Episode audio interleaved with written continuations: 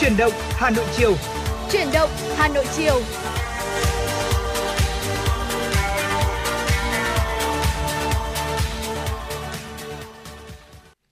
Xin kính chào quý vị thính giả, như vậy là nhạc hiệu của truyền động Hà Nội đã vang lên. Chúng ta lại cùng nhau đồng hành với nhau trên tần số phát sóng của FM 96 MHz trong thời lượng của truyền động Hà Nội trong buổi chiều ngày hôm nay và đồng hành cùng với Võ Nam để có thể đồng hành và gửi tới quý vị những tin tức một cách nhanh chóng và chính xác nhất đó chính là chị Phương Ạ. Xin được gửi lời chào tới quý vị thính giả và cũng xin được gửi lời chào người bạn dẫn của tôi Võ Nam.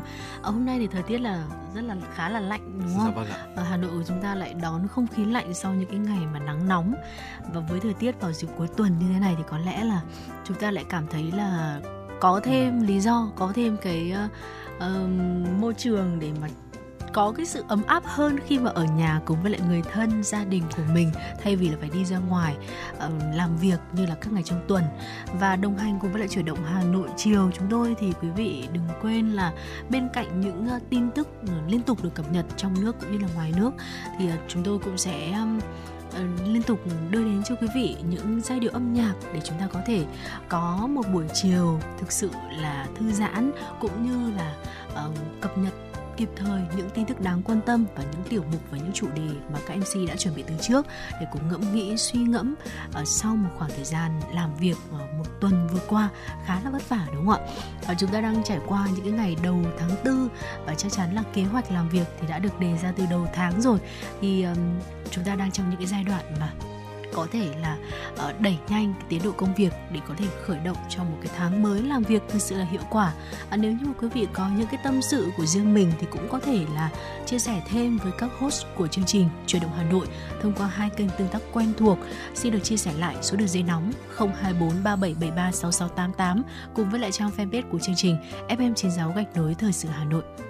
Dạ vâng ạ và cảm ơn quý vị một lần nữa đã đồng hành cùng với chúng tôi để có thể à, chúng ta có thể đồng hành cùng với nhau trong thời lượng 120 phút của chương trình truyền động Hà Nội và quý vị hãy à, có những yêu cầu âm nhạc như lời nhắn gửi yêu thương để chúng ta có thể tương tác với nhau trong truyền động Hà Nội chiều ngày hôm nay cùng với Võ Nam và Phương Nga.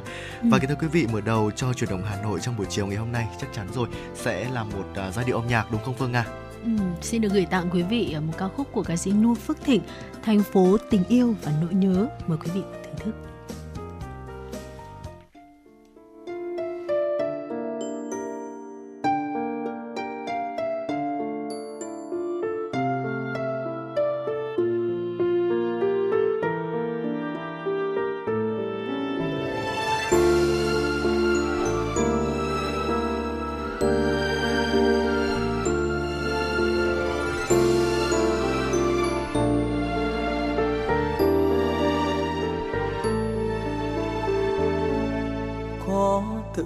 Giờ hàng mẹ xanh ngát mà nay đứng đó cho anh làm thơ. Con đường ta qua, đến nay bao tuổi? Em qua trăm buổi, em lại nghìn lần. Mà sao bối rối khi cầm tay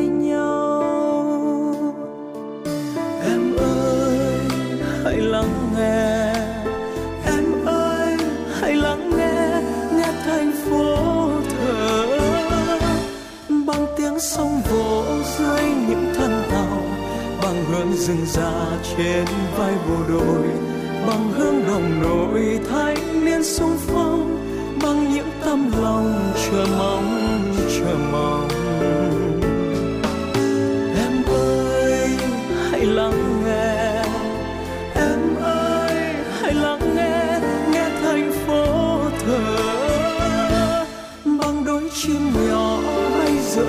trời, bằng bao nụ cười nghiêng nghiêng chờ đợi, bằng hoa phượng đỏ thương ai cho ai, yêu lắm cuộc đời ta xây tương lai.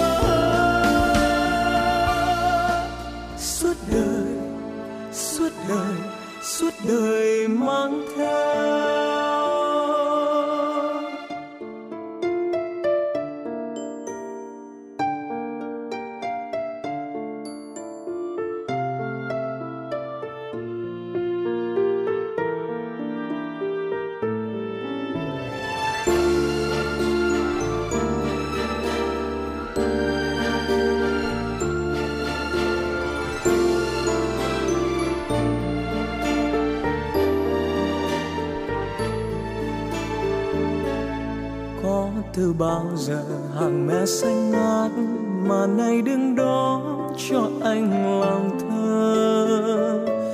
Con đường ta qua, đến nay bao tuổi? Em qua trăm buổi, em lại nghìn lần mà sao bối rối?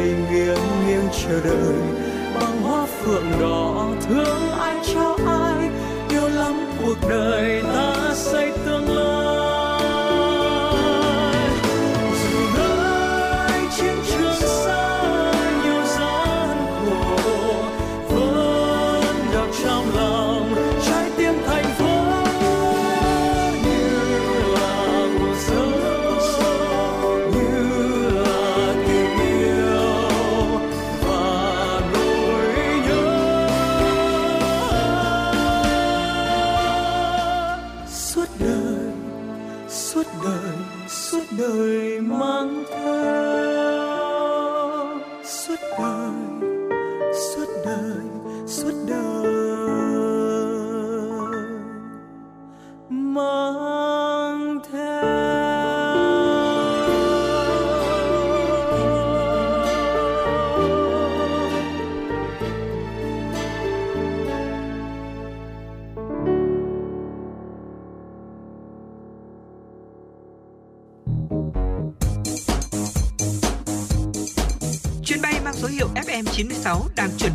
cao. Quý khách hãy thắt dây an toàn, sẵn sàng trải nghiệm những cung bậc cảm xúc cùng FN96.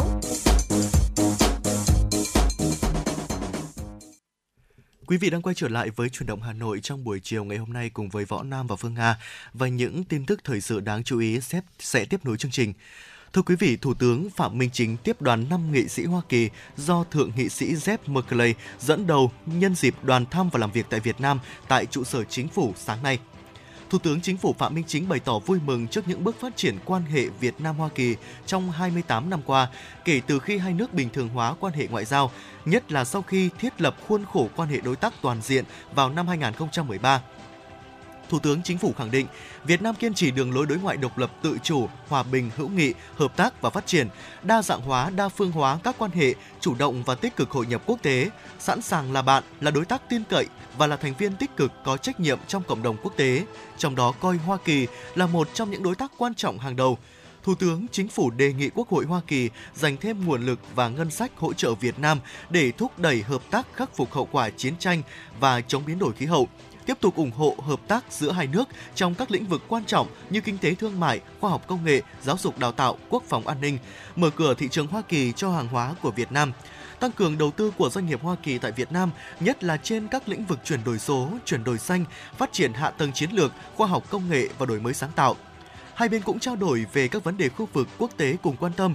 Thủ tướng Chính phủ Phạm Minh Chính khẳng định Việt Nam ủng hộ Hoa Kỳ tăng cường hợp tác có trách nhiệm với khu vực châu Á Thái Bình Dương, đóng góp cho hòa bình ổn định, hợp tác phát triển tại khu vực và trên thế giới.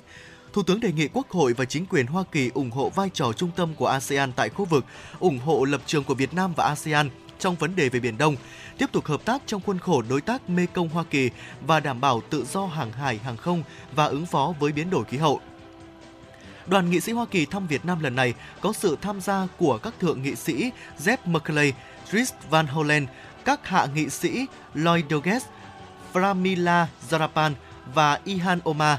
Đoàn dự kiến sẽ có các hoạt động tại Hà Nội, thành phố Hồ Chí Minh và một số địa phương phía Nam nhằm trao đổi thúc đẩy quan hệ hữu nghị và hợp tác giữa hai nước và giữa hai quốc hội nhân kỷ niệm 10 năm thiết lập quan hệ đối tác toàn diện Việt Nam Hoa Kỳ 2013-2023.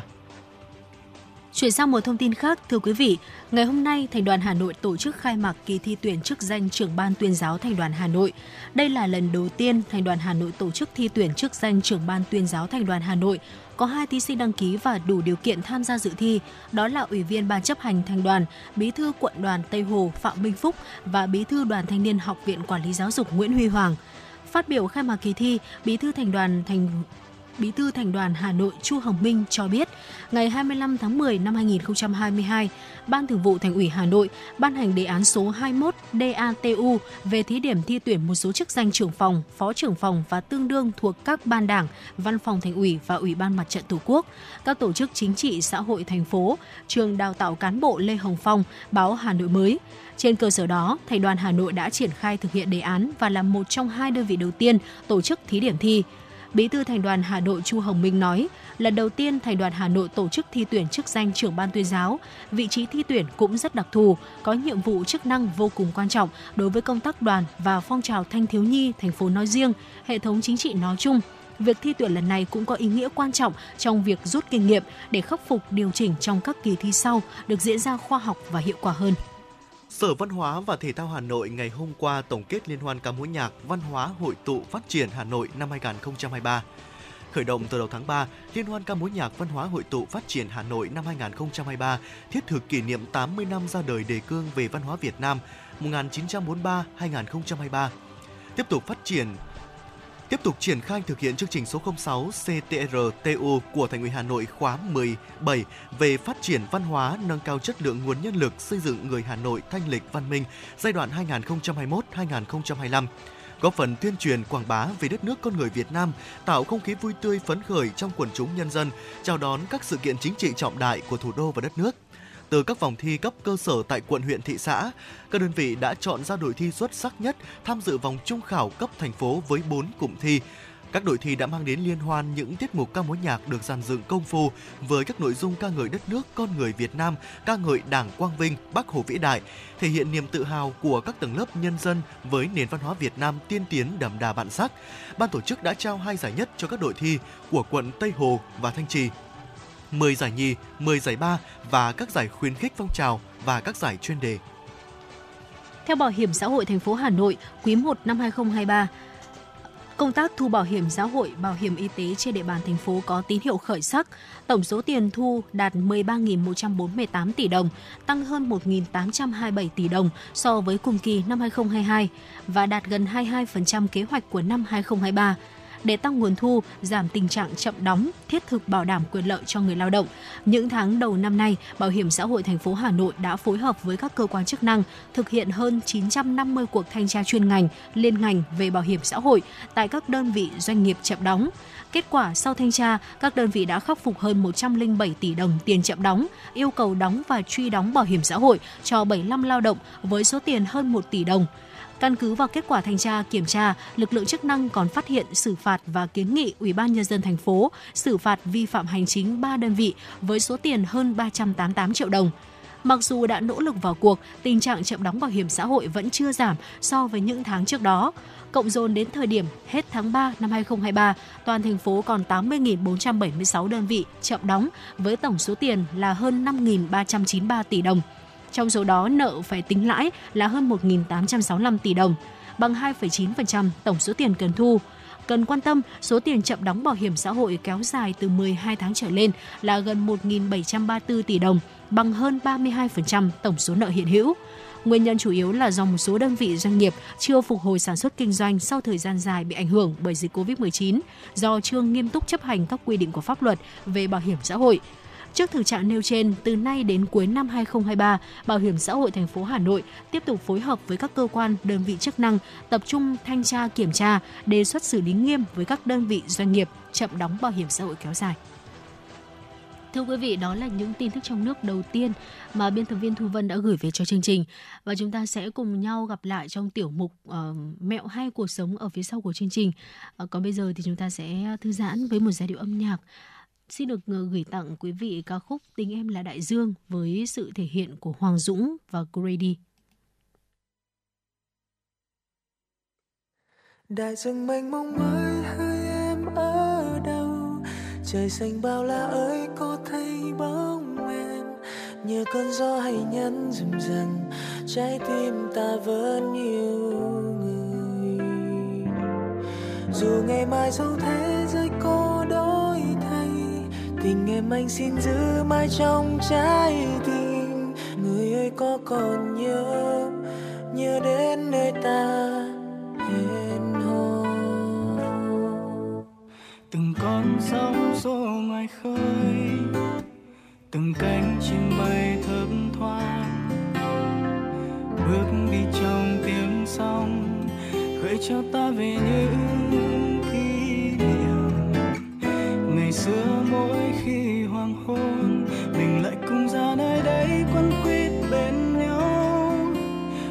với sóng với gió ta đã hòa chung tiếng ca. Tình em giống như đại dương nồng ấm hiền hòa bao dung. Đã cho anh sức sống để đi đến tận cuối chân trời. Thời gian cứ trôi bình yên, rồi một ngày kia giông bão rồi em đã mãi bay đi theo cánh chim trời. Đại dương mênh mông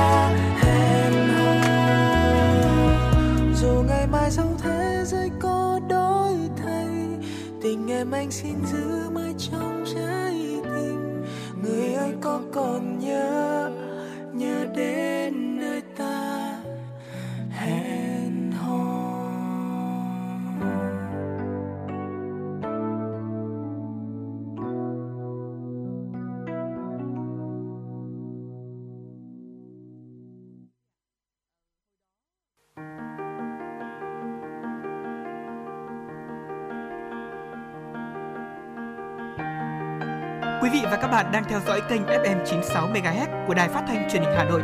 Hãy giữ sóng và tương tác với chúng tôi theo số điện thoại 024 3773 6688.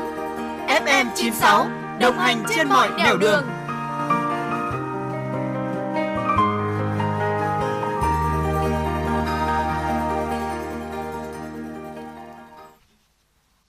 vị, quay trở lại với chuyển động Hà Nội chiều nay với tiểu mục Mẹo hay cuộc sống. Và chúng ta sẽ ờ, cùng giải đáp cho một thắc mắc mà có lẽ là nếu như mà gia đình nào chúng ta ờ, đang có ý định mua một chiếc máy giặt thì ờ, sẽ cảm thấy là nội dung này chúng tôi gửi đến quý vị khá là hữu ích sẽ có thêm những cái thông tin để quý vị có thể tham khảo. Đó chính là việc mua máy giặt chúng ta phân vân giữa lựa chọn mua máy giặt cửa trên hay là máy giặt cửa trước. Loại máy giặt nào thì sẽ có ưu điểm và phù hợp với cái nhu cầu sử dụng của chúng ta hơn. À, ngày nay thì máy giặt là một thiết bị rất là quen thuộc có mặt trong hầu hết mọi gia đình rồi. Nó giúp ừ, phần nào giải phóng đi sức lao động cho con người để mà quần áo chúng ta được giặt nhanh hơn này sạch hơn và tối ưu hơn. Tuy mỗi người trong chúng ta thì đều có vẻ là đã dường như đã hiểu rất rõ về công năng các cái tính năng của chiếc máy giặt rồi. Song khi mà có nhu cầu cần mua một chiếc máy giặt mới thì sẽ phân vân rằng là với máy giặt cửa trên hay là máy giặt cửa trước thì ưu nhược điểm của từng loại sẽ như thế nào?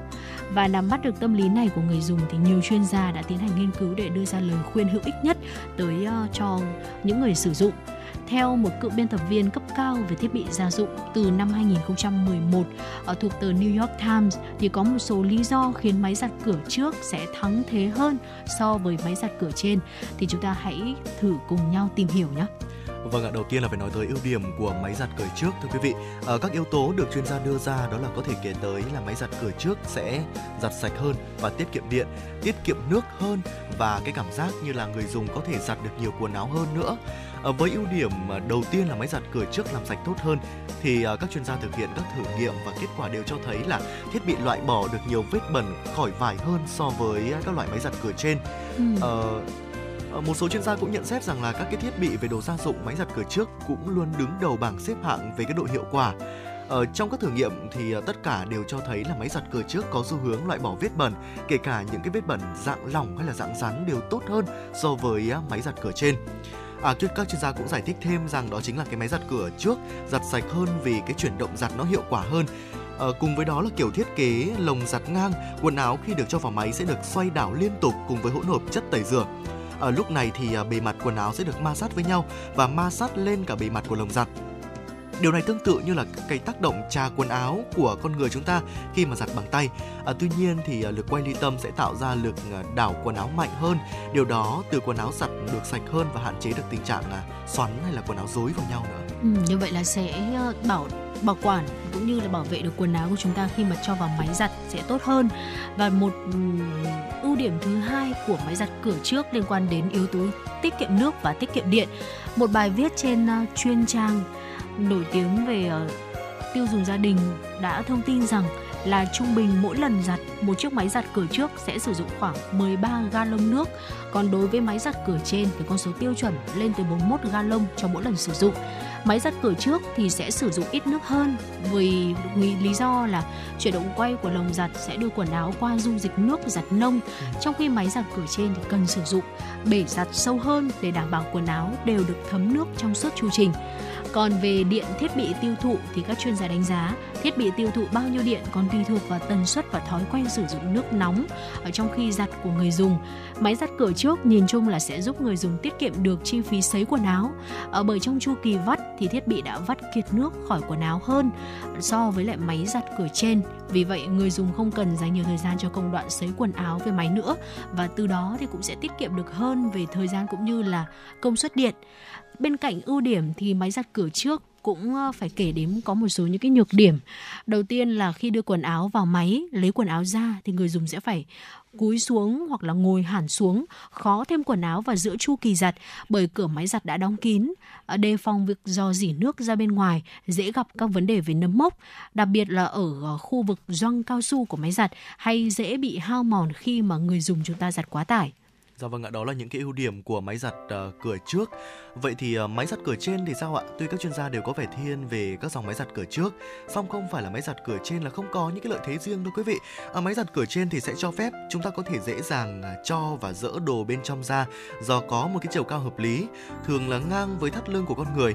Thiết kế từ phần ngoại hình đến các linh phụ kiện của máy giặt cửa trên cũng khá là đơn giản và trong trường hợp xảy ra hỏng hóc thì cũng có thể dễ dàng sửa chữa hoặc là tìm linh kiện mới để thay thế.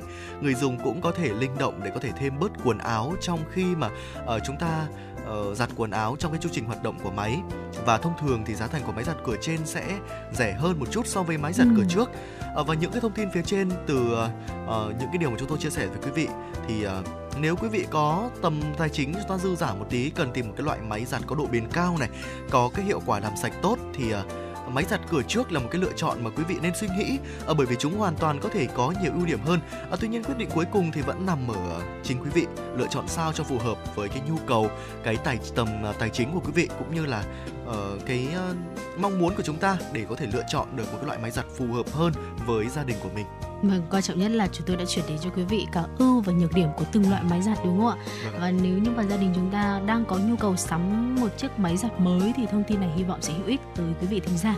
À, và chúng ta sẽ quay trở lại với chuyển động Hà Nội chiều nay với những tin tức đáng quan tâm mà biên tập viên Thu Vân sẽ cập nhật gửi về cho chúng tôi. Còn bây giờ là một ca khúc, một giai điệu tiếp theo xin được gửi tặng tới quý vị. Thấy là yêu thương với sự thể hiện của ông Lisi Mời quý vị thưởng thức.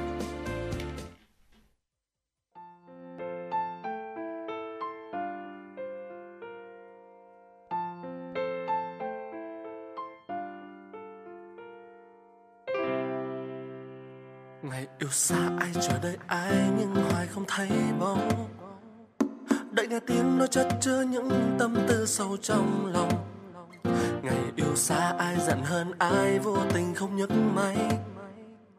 Để cho những ngâm ức nhức nhối dâng lên nơi tim này. Ngày dài trong đêm thức chán chờ tin nhắn nói nhớ em từng giờ. Chẳng thể vượt nỗi buồn đi đâu bây giờ. Một tin nhắn, một câu nói, đủ làm trái tim vui trở lại ngay. Lại tiếp nối ấm áp khẽ vang bên tai mong đợi hai từ sáu để thấy nhau trên màn hình zalo. Dù cho phương trời kia đang nắng hay mưa rào, bởi vì khi yêu, trái tim ngàn lần nhớ. Bởi vì khi yêu, sáng đêm thao thức chờ mong. Bởi vì khi trái tim này đã yêu ta ngồi đêm, bao nhiêu người ta xa cách. Bởi vì khi yêu, trái tim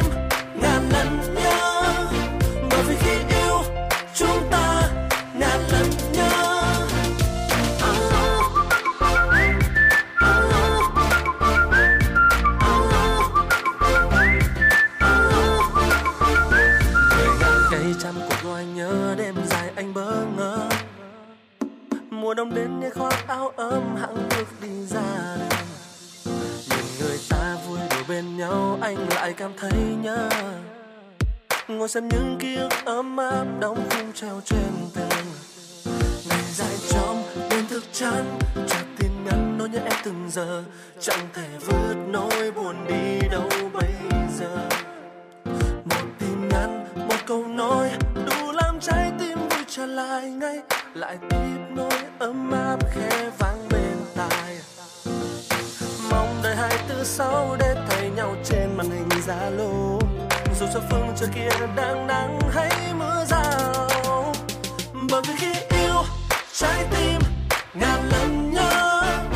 Bởi vì khi yêu, sáng đêm thao thức chờ mong. Bởi vì khi trái tim này đã yêu ta ngồi đêm, bao nhiêu người ta xa cách bởi vì khi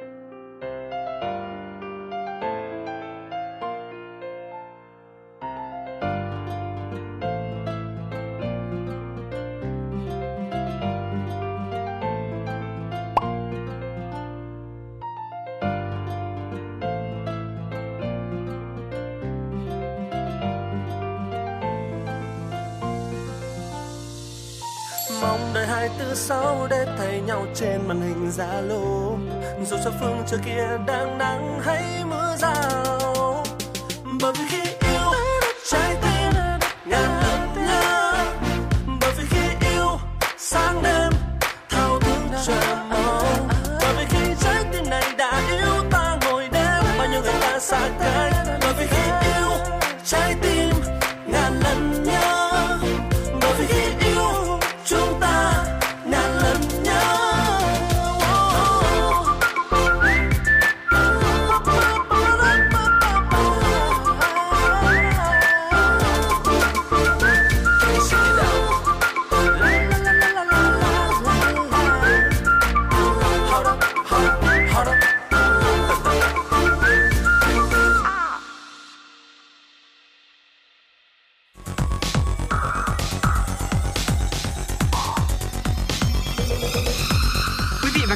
theo dõi kênh FM 96 MHz của đài phát thanh truyền hình Hà Nội. Hãy giữ sóng và tương tác với chúng tôi theo số điện thoại 024 3773 6688.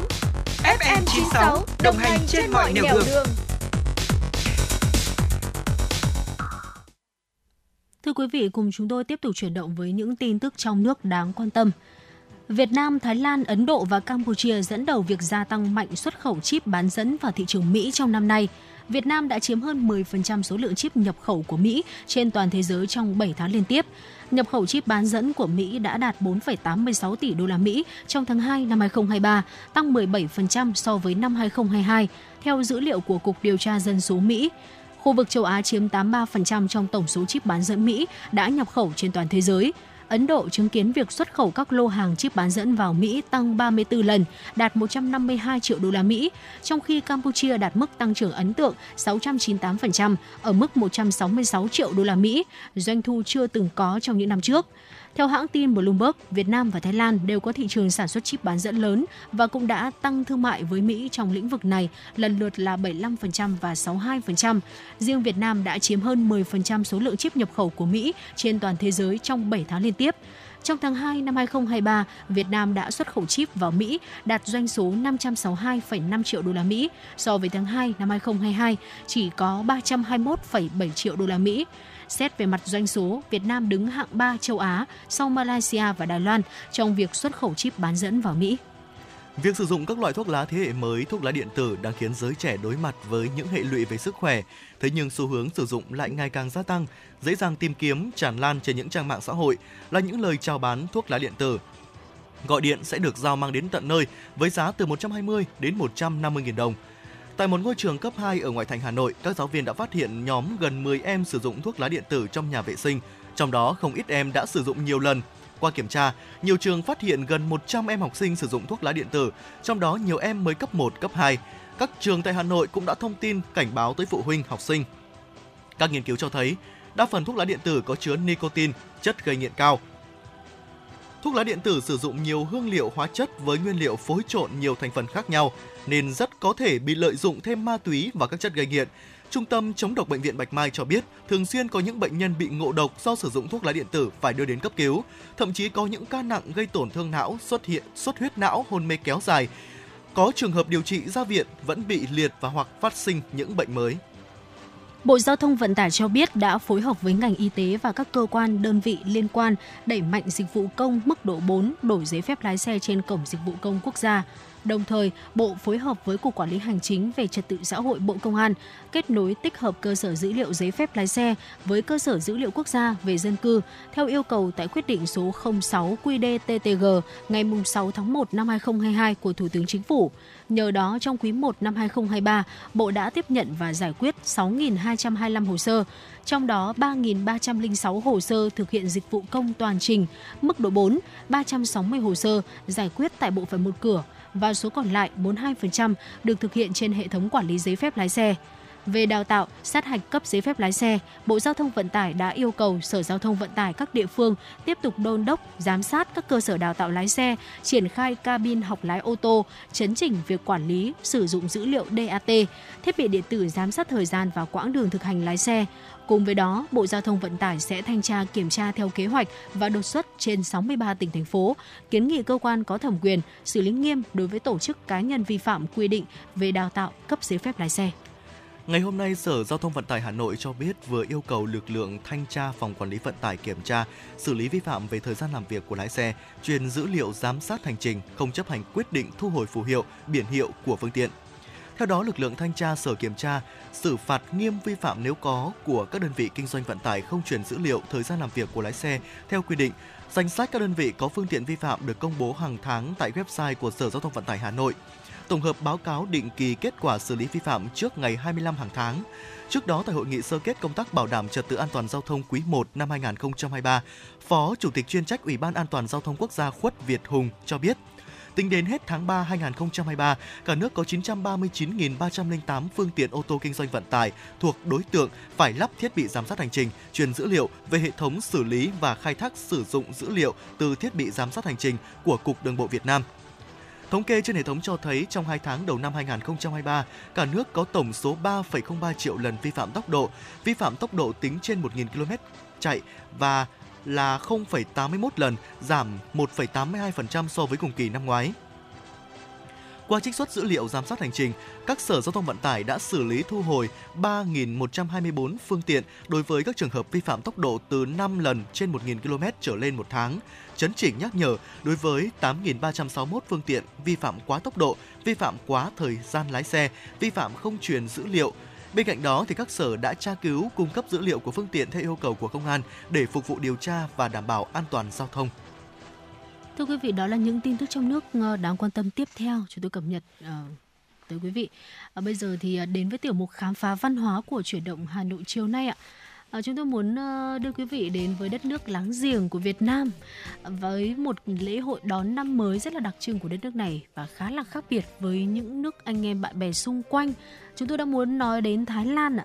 Ừ. Đang ở thời điểm giữa tháng 4 nhưng mà Thái Lan cũng uh, đang có một cái lễ hội thu hút khách du lịch đông hơn cả xuyên suốt cả năm đó là lễ hội đón năm mới của đất nước này à, tại sao được giữa tháng tư mà Thái Lan lại lại đón năm mới vào dịp này thì hãy cùng với tiểu mục khám phá văn hóa chúng ta tìm hiểu chi tiết hơn nhé.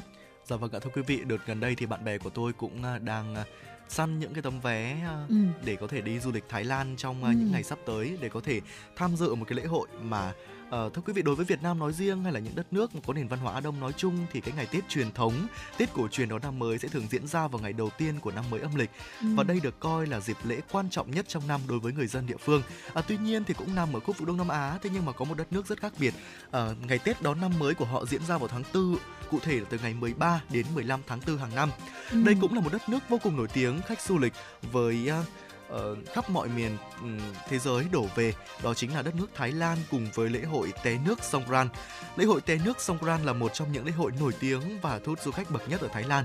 Đây là một dịp để mà có thể coi là người dân Thái Lan chào đón năm mới theo lịch truyền thống của đất nước họ và cũng là cơ hội để du khách khám phá và có cho mình những trải nghiệm ờ, văn hóa đẹp của xứ sở chùa vàng. Ừ, và vào những ngày diễn ra lễ Songkran trên khắp các thành phố và vùng miền của Thái Lan như là thủ đô Bangkok, thành phố Chiang Mai, Hua Hin, Phuket thì người dân sẽ ra đường và có một cái nghi thức đấy là té nước vào bất kỳ ai mà họ bắt gặp ở trên đường, vâng. kể cả đó là người không quen. Và công cụ dùng để té nước có thể ừ, đó là các loại xô, chậu hay là những khẩu súng nước đồ chơi. Càng té nhiều nước thì lại càng thể hiện cho những lời chúc tốt lành mà họ gửi tới cho đối phương. Và nước cũng được biểu trưng cho sự gột rửa đi những cái điểm xui xẻo, chút bỏ muộn phiền và mệt mỏi trong năm cũ được Hoàng gia Thái Lan quy định tổ chức từ năm 1941, song cho đến năm 2019 do ảnh hưởng từ đại dịch Covid-19, các hoạt động té nước trên đường phố, quy mô rộng rãi của lễ Songkran bắt buộc ờ, phải tạm dừng. Người dân Thái đã phải trải qua ba cái Tết có thể nói là khô giáo và dạ có vâng phần kém sôi động khi mà vắng đi hoạt động đặc trưng này.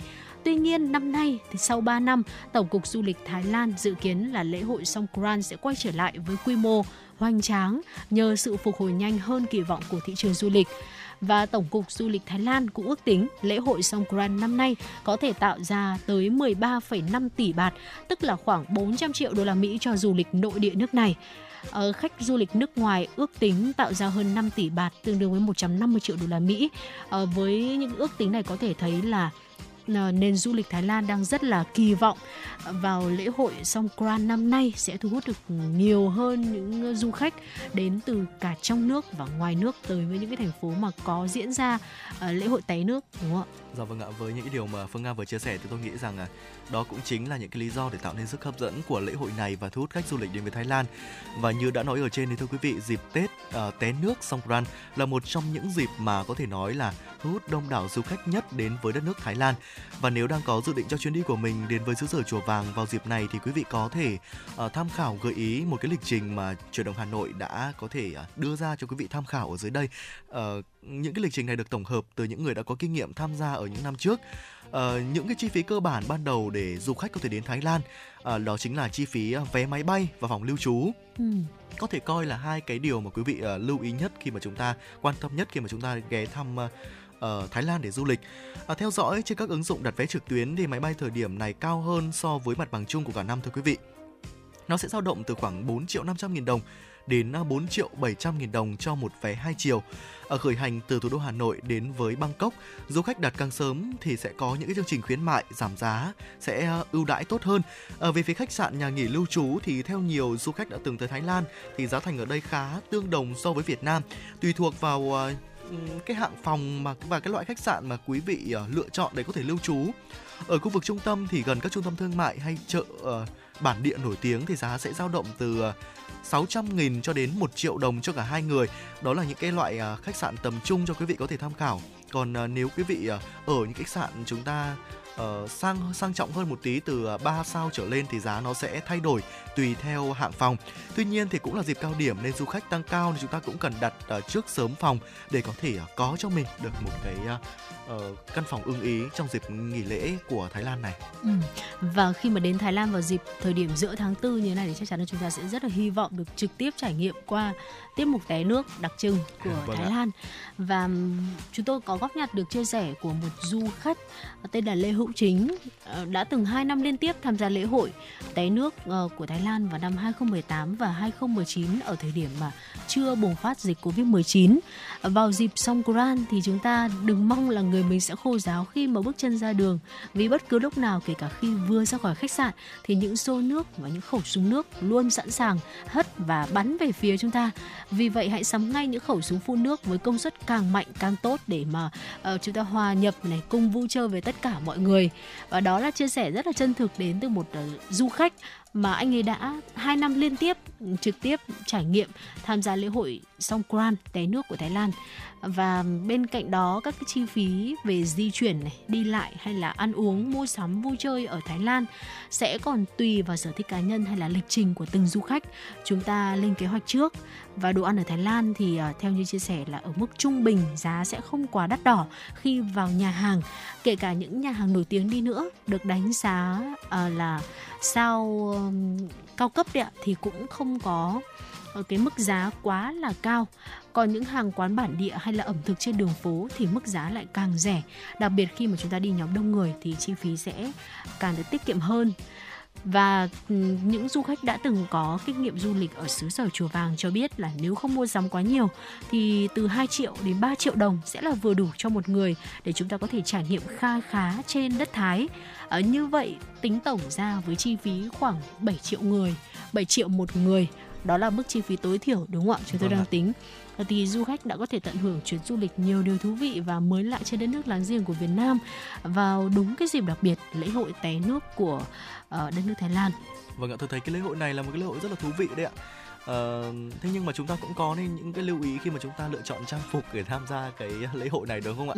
không ai muốn là chúng ta lựa chọn một cái bộ đồ rất là lộng lẫy với uh, những cái lớp make up rất là xinh rồi đến lúc đấy chúng ta vừa bước ra khỏi khách sạn thì bị uh, những cái xô nước tạt ngay vào người đúng không ạ vừa rồi là những chia sẻ của chúng tôi rất là thú vị về uh, lễ hội uh, té nước uh, Songkran ở Thái Lan mà quý vị nên lưu ý để có thể uh, có cho mình được một chút kinh nghiệm mà chúng tôi đã um, tổng hợp lại để uh, lựa chọn uh, Thái Lan vào uh, ở trong những cái danh sách đất nước chúng ta sẽ du lịch trong uh, mùa hè năm nay đúng không ạ? Vâng ạ, và tháng 4 thì cũng là cái tháng mà có lẽ là nhiều người chúng ta sẽ đi du lịch hơn khi mà có dịp nghỉ lễ 30 tháng 4 mùng 1 tháng 5. Và với các bạn trẻ thì chúng ta có thể là sông sinh thời gian hơn một chút. Vâng. Thì khoảng giữa tháng 4 uh, lựa chọn Songkran, lễ hội té nước của Thái Lan là một cái lý do để chúng ta đến với đất nước này du lịch vào cái dịp này chắc là sẽ uh, khá là hợp lý ừ. với những cái chia sẻ mà chúng tôi vừa mới gửi đến quý vị. Uh, hy vọng rằng là quý vị sẽ có một chuyến đi cùng với lại nhóm bạn của mình thật sự là nhiều niềm vui và nhiều hơn nữa những cái trải nghiệm thú vị và đừng quên chia sẻ nó về cùng với lại chuyển động Hà Nội nhé. Uh, các MC của chương trình chúng tôi sẽ truyền tải sẽ chia sẻ lại những thông điệp của quý vị ngay ở trên sóng phát thanh là cầu nối ờ, lan tỏa đi những cái trải nghiệm thú vị đó.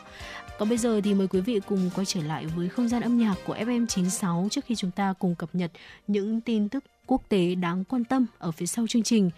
Tình thôi xót xa với sự thể hiện của Lam Trường. Mời quý vị thưởng thức.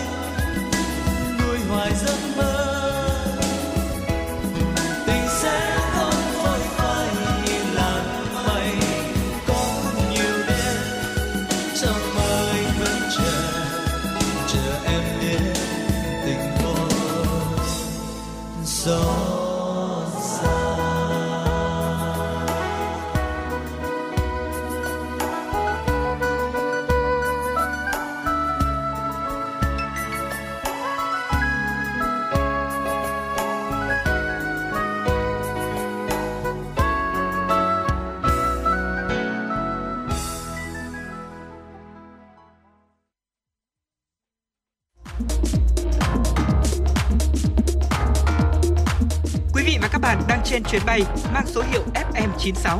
Hãy thư giãn, chúng tôi sẽ cùng bạn trên mọi cung đường. Hãy giữ sóng và tương tác với chúng tôi theo số điện thoại 024 3773 6688.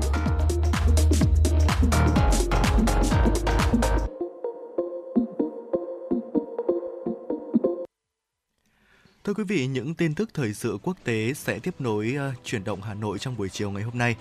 Thưa quý vị, Cục Thống kê Lao động Mỹ vừa công bố báo cáo về thị trường lao động và việc làm của Mỹ trong tháng 3. Theo đó, nhìn chung, số việc làm mới được tạo ra ít hơn so với tháng 2. Trong tháng 3, Mỹ có thêm 236.000 việc làm mới trong các lĩnh vực phi nông nghiệp, thấp hơn mức trung bình trong 6 tháng qua là 334.000 việc làm một tháng.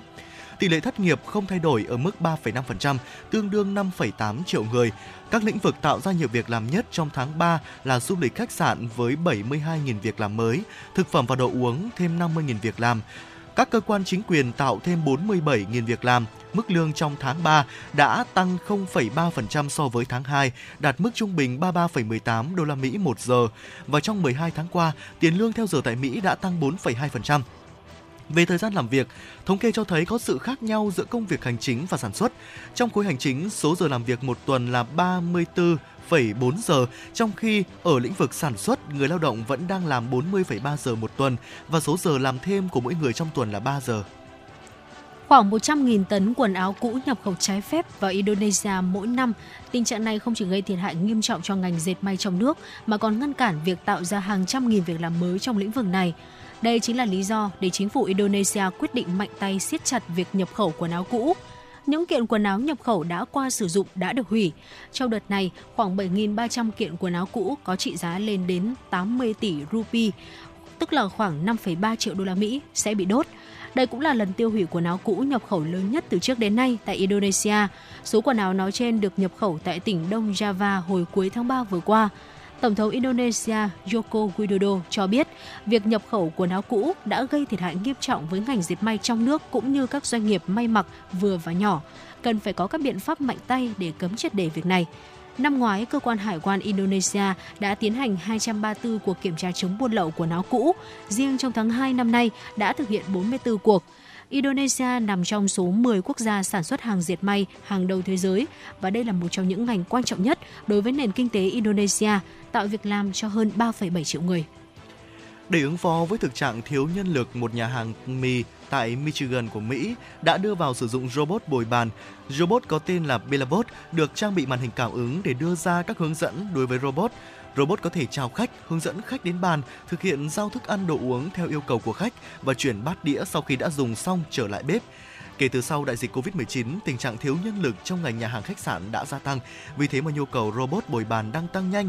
Thực tế là trên khắp thế giới đã có hàng chục nghìn robot bồi bàn như thế này đang hoạt động. Hải quan tại sân bay Zaventem ở thủ đô Bruxelles của Bỉ đã thu giữ 3 con thỏ chocolate giả được làm từ một loại ma túy tổng hợp. Người phát ngôn Bộ Tài chính Liên bang Bỉ vào ngày 7 tháng 4 cho biết, ba con thỏ chocolate giả nói trên được làm từ loại ờ, MDMA nguyên chất với tổng khối lượng lên tới 1,8 kg. Những con thỏ này được đóng gói trong một bưu kiện gửi từ một địa chỉ giả ở Bỉ đến một địa chỉ riêng ở Australia. Trước đó, Hải quan Bỉ cũng đã phát hiện một số sản phẩm bất hợp pháp khác, trong đó có một hộp cơm hiệu Peppa Pig bọc trong lớp vỏ bằng bìa cứng và nhựa chứa ketamin, một loại thuốc gây mê có thể bị lạm dụng như chất kích thích. Bỉ được các nhóm tội phạm ma túy coi là cửa ngõ vào châu Âu cho cocaine có nguồn gốc từ Mỹ Latin. Bỉ cũng bị coi là trung tâm trung chuyển ma túy tổng hợp từ châu Âu ra khắp thế giới qua đường biêu điện. Các loại chất kích thích như là ketamin, MDMA hay methamphetamine thường được các tội phạm cất giấu trong những vật dụng hàng ngày hoặc trong các lọ dán nhãn vitamin bổ sung để chuyển tới nhiều địa chỉ thông qua đường bưu điện thông thường. Riêng trong năm ngoái, Hải quan Bỉ đã thu giữ gần 6 tấn ma túy tại sân bay. Vâng ạ thưa quý vị, vừa rồi là những tin tức thời sự quốc tế đáng chú ý mà chúng tôi cập nhật và gửi tới quý vị trong chuyển động Hà Nội chiều ngày hôm nay. Và những tin tức vẫn sẽ được chúng tôi liên tục cập nhật ở những phần sau của chương trình. Và ngay bây giờ thì một giai điệu âm nhạc sẽ tiếp nối chương trình của chúng ta. À, ca khúc nào ờ, sẽ được ờ, tiếp nối không gian âm nhạc tiếp theo Phương Nga nhỉ? À, xin được gửi tặng quý vị một ca khúc ừ, đã làm nên tên tuổi Subin Hoàng Sơn ừ. rộng rãi hơn tới uh, cộng đồng yêu nhạc đó chính là ca khúc Daydream với sự kết hợp của Subin cùng với Big Daddy mời quý vị cùng thưởng thức.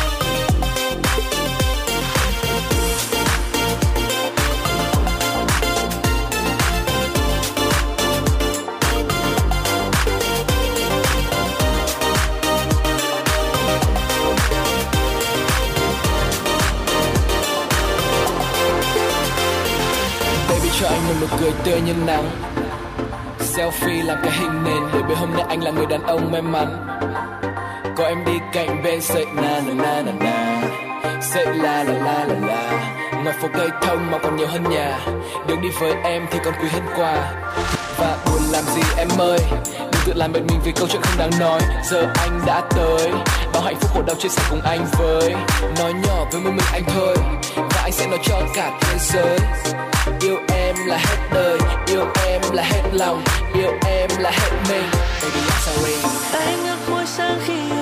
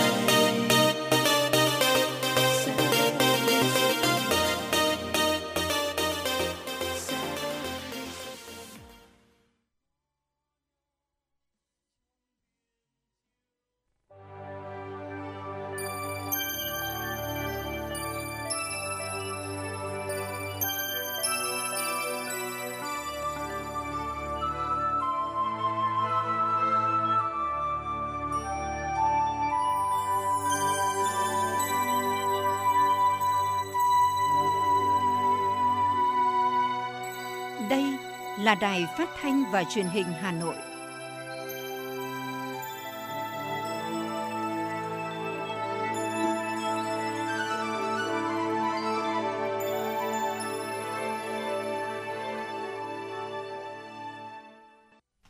Xin kính chào quý vị thính giả của Đài Phát thanh Truyền hình Hà Nội. Phương Nga cùng Võ Nam rất vui được tiếp tục đồng hành cùng quý vị trong khung giờ phát thanh Truyền động Hà Nội chiều. Chương trình đang được phát trực tiếp trên tần số 96 MHz. À, rất nhiều thông tin về chính trị, kinh tế, văn hóa xã hội của thủ đô sẽ được chúng tôi liên tục cập nhật trong chương trình chiều nay. Ngay bây giờ sẽ là những thông tin mời quý vị cùng nghe. Thưa quý vị, dự kiến tại phiên họp chuyên đề pháp luật tháng 4 năm 2023 sẽ diễn ra từ ngày 12 tháng 4 đến 16 tháng 4. Ủy ban Thường vụ Quốc hội sẽ cho ý kiến về việc trình Quốc hội quyết định bổ sung vào chương trình xây dựng luật pháp lệnh đối với hai dự án luật đường bộ và luật trật tự an toàn giao thông đường bộ. Ủy viên Bộ Chính trị, Chủ tịch Quốc hội Vương Đình Huệ sẽ phát biểu khai mạc phiên họp. Theo dự kiến, chương trình phiên họp Ủy ban Thường vụ Quốc hội sẽ cho ý kiến về dự án luật kinh doanh bất động sản sửa đổi, dự án luật viễn thông sửa đổi, dự án luật các tổ chức tín dụng sửa đổi và dự án luật căn cước công dân sửa đổi. Ủy ban Thường vụ Quốc hội cho ý kiến về việc trình Quốc hội quyết định bổ sung vào chương trình xây dựng luật pháp lệnh đối với hai dự án, luật đường bộ, luật trật tự an toàn giao thông đường bộ. Bên cạnh việc cho ý kiến với dự án luật lực lượng tham gia bảo vệ an ninh trật tự ở cơ sở, phiên họp chuyên đề pháp luật cũng cho ý kiến về tờ trình của chính phủ, đề xuất một số chính sách mới trong lĩnh vực quản lý nhập cảnh, xuất cảnh, quá cảnh, cư trú của người nước ngoài tại Việt Nam vào nghị quyết chung của Quốc hội tại kỳ họp thứ 5. Ủy ban Thường vụ Quốc hội cho ý kiến về chủ trương đầu tư dự án liên kết vùng kết nối Khánh Hòa, Ninh Thuận, Lâm Đồng từ Giang Bay Tà Gụ kết nối với quốc lộ 27C và đường tỉnh DT.707.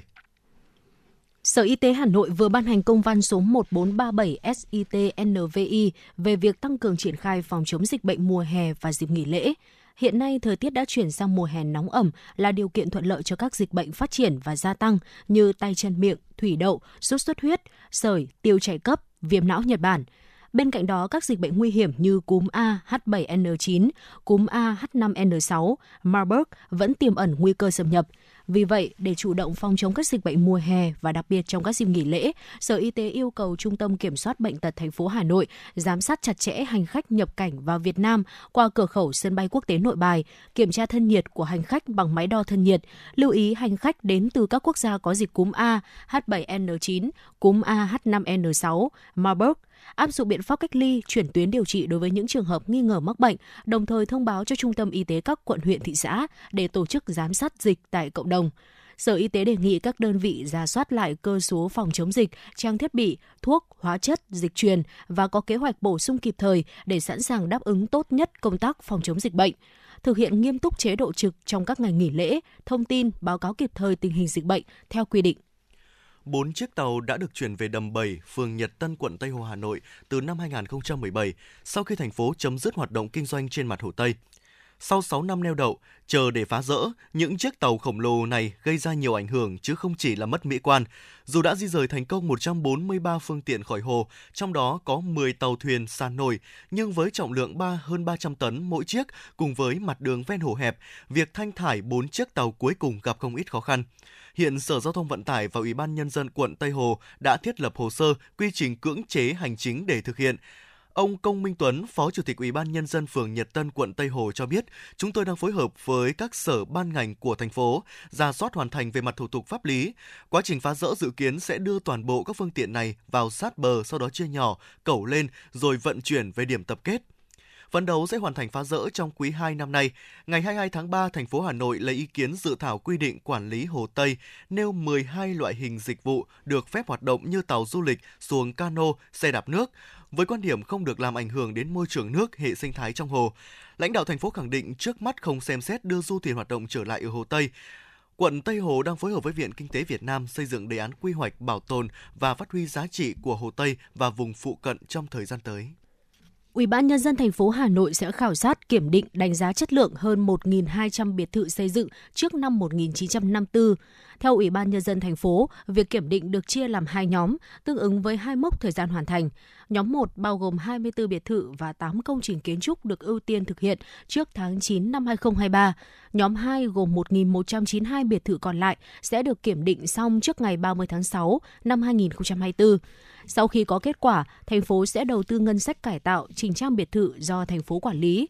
Những biệt thự do trung ương hoặc các tổ chức cá nhân quản lý sẽ được thông báo kết quả đánh giá sơ bộ chất lượng và khuyến nghị kiểm định chi tiết, phương án sửa chữa, mục đích của việc khảo sát, đánh giá chất lượng toàn bộ các biệt thự và một số công trình kiến trúc khác để xác định mức độ xuống cấp, nguy hiểm, có giải pháp, phương án cải tạo, chỉnh trang biệt thự cũ và công trình kiến trúc khác tại khu vực nội đô lịch sử, các quận nội thành, Việc khảo sát, đánh giá chất lượng cũng nhằm nâng cao vai trò trách nhiệm của các tổ chức cá nhân có liên quan trong việc quản lý, sử dụng biệt thự cũ, công trình kiến trúc khác xây dựng trước năm 1954. Theo bạn, thứ gì tạo nên sự tự tin cho chúng ta khi nói chuyện? Cách ăn nói hay là ngôn ngữ cơ thể? Với tôi, đó là nụ cười. Cảm ơn các bác sĩ của nhà khoa Quang Hưng đã giúp tôi có được bí quyết chinh phục người mình thích một nụ cười tự nhiên và rạng rỡ. Thật chẳng ngờ, nhà khoa Quang Hưng đã giúp tôi hoàn thiện mình, trở nên tự tin hơn mỗi khi giao tiếp với đối tác, khách hàng với một nụ cười đầy rạng rỡ và thu hút. Nhà khoa Quang Hưng đã tiếp thêm tự tin cho những nụ cười thêm tươi.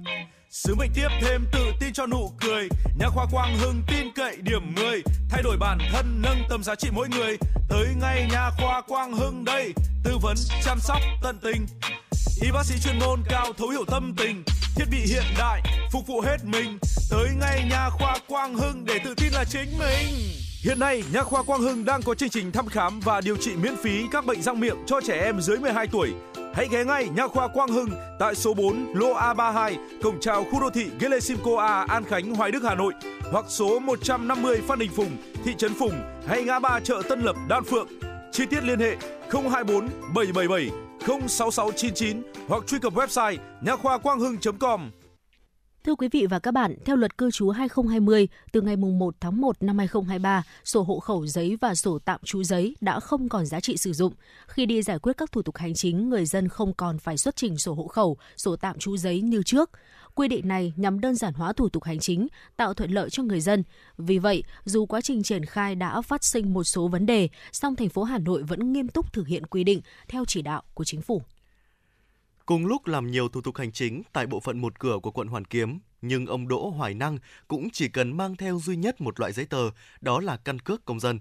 Điều này khiến ông cảm thấy khá hài lòng. Bỏ giấy hộ khẩu giấy là rất là thuận lợi, nó đơn giản và nó không phải không gây nhiều thứ và làm chỉ mang mỗi cái căn cước công dân thôi. Thế còn trình ra làm tất cả mọi việc rất thuận lợi. Với những người đã lâu không về nước như chị Nguyễn Thùy Dương, phường Đông Ngạc, Bắc Từ Liêm, Hà Nội, thì lại càng cảm nhận rõ sự khác biệt thuận tiện khi đi làm thủ tục hành chính. À, lần trước thì phải mang theo hộ khẩu, rồi mang theo rất là nhiều những cái giấy tờ khác nữa. Nhưng mà từ khi mà ra cái căn cước công dân ấy có gắn chip ấy thì chỉ cần mang mỗi căn cước công dân của bố và mẹ có nghĩa là của mình và chồng mình tất cả là làm trên máy móc ấy là có thể lưu trữ được dữ liệu ấy, thuận tiện, nhanh gọn mà cảm thấy nó chính xác. Quy định bỏ sổ hộ khẩu giấy, sổ tạm trú giấy đã mang lại nhiều tiện ích cho người dân và cả cán bộ tiếp nhận hồ sơ khi thực hiện hơn 260 thủ tục hành chính. Tuy nhiên, việc thiếu đồng bộ giữa các thủ tục hành chính, giữa các ngành với nhau và các hệ thống phần mềm đã gây khó khăn cho cán bộ thực hiện và địa phương. Anh Lê Thanh Tuấn, công chức tư pháp, hộ tịch, quận Hoàn Kiếm, Hà Nội và chị Đinh Thị Ngọc Vân, công chức tư pháp hộ tịch, phường Phạm Đình Hồ, quận Hai Bà Trưng, Hà Nội. Chỉ về cơ bản là cũng nhận được cái thông tin khá là chính xác của trên căn cước công dân. Tuy nhiên còn một vài trường hợp mà do công dân người ta chưa cập nhật và người ta chưa hiểu được thì cái đấy là cái khó khăn. Công dân chưa xác thực định danh điện tử, chưa có cái dữ liệu trên ờ, phần mềm quốc gia về dân cư ấy thì chúng tôi không truy cập và không kiểm tra được thông tin đó. Phải xác minh về bên cơ quan công an cũng như là đề nghị người dân phối hợp để mà cung cấp thông tin thêm. Một số giải pháp đã được các ngành địa phương của Hà Nội tích cực triển khai để thực hiện nghiêm quy định không yêu cầu xuất trình sổ hộ khẩu, sổ tạm trú giấy và giấy xác nhận cư trú, cũng như tạo thuận lợi tối đa cho người dân. Tuy nhiên, những khó khăn phát sinh cần sớm được tháo gỡ. Ông Nguyễn Anh Quân, Phó Chủ tịch Thường trực Ủy ban Nhân dân Hoàn Kiếm Hà Nội và Trung tá Bùi Mạnh Hà, Phó trưởng Công an phường Đông Ngạc, Bắc Từ Liêm Hà Nội cho biết. Chúng tôi cũng đề xuất là uh, cổng dịch vụ công mới của Hà Nội được tích hợp các cái chức năng để kết nối với dữ liệu dân cư một cách cái đồng bộ. Thứ hai là làm sạch dữ liệu dân cư để không để xảy ra cái trường hợp truy xuất dữ liệu sai hoặc nhầm lẫn. Không làm ờ, cái căn cước gắn chip cũng như cài cái định danh điện tử mức 1, mức 2 thì đương nhiên người dân đi giao dịch sẽ gặp khó khăn. Chính vì thế nên là chúng tôi cũng đã phải huy động đoàn thanh niên phụ nữ cũng như toàn bộ hệ chính trị của phường vào tuyên truyền và hướng dẫn cho người dân Việc chưa cài đặt cập nhật dữ liệu định danh điện tử chính là một trong những nguyên nhân khiến hệ thống thiếu đồng bộ, ảnh hưởng công tác truy xuất dữ liệu khi tiếp nhận và giải quyết thủ tục hành chính. Vì vậy, Công an Hà Nội đang tích cực tuyên truyền vận động người dân cài đặt ứng dụng VNEID của Bộ Công an.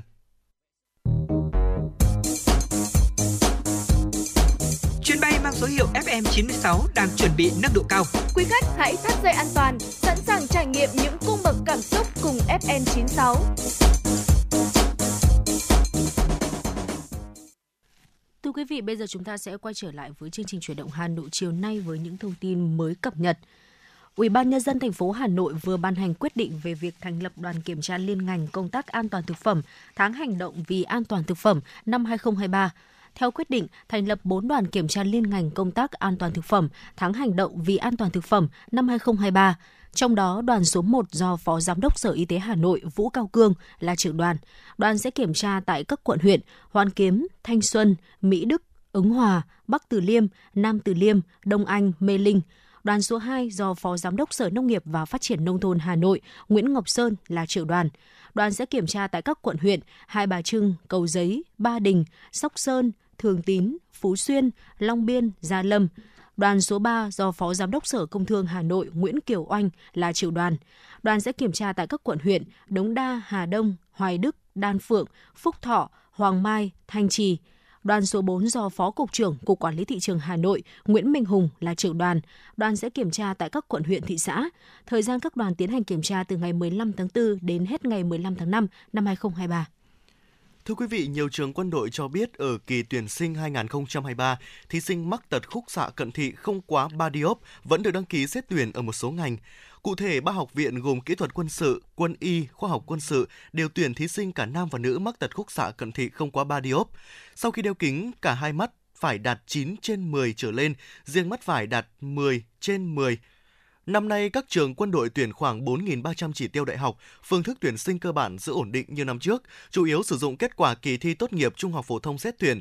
Có 4 học viện tuyển thí sinh nữ gồm kỹ thuật quân sự 20 chỉ tiêu, quân y 32 chỉ tiêu, ngành y khoa và ngành dược, khoa học quân sự 8 chỉ tiêu, các ngành ngôn ngữ Anh, ngôn ngữ Nga, ngôn ngữ Trung Quốc và ngành quan hệ quốc tế, hậu cần 4 chỉ tiêu. Các trường cũng ưu tiên tuyển thẳng thí sinh đạt giải cấp quốc gia, quốc tế theo quy chế của Bộ Giáo dục Đào tạo. Thời gian sơ tuyển năm nay dự kiến khoảng cuối tháng 3 đến trước ngày 20 tháng 5. Riêng về tật khúc xạ, các ngành sĩ quan chỉ huy tham mưu hậu cần chính trị không tuyển thí sinh mắc tật khúc xạ cận thị. Ngày hôm qua, một vụ cháy đã xảy ra tại một nhà dân thuộc khu 5 thôn Đại Bái, xã Đại Thịnh, huyện Mê Linh, thành phố Hà Nội. Công an thành phố Hà Nội thông tin vụ cháy xảy ra vào khoảng 4 giờ 28 cùng ngày.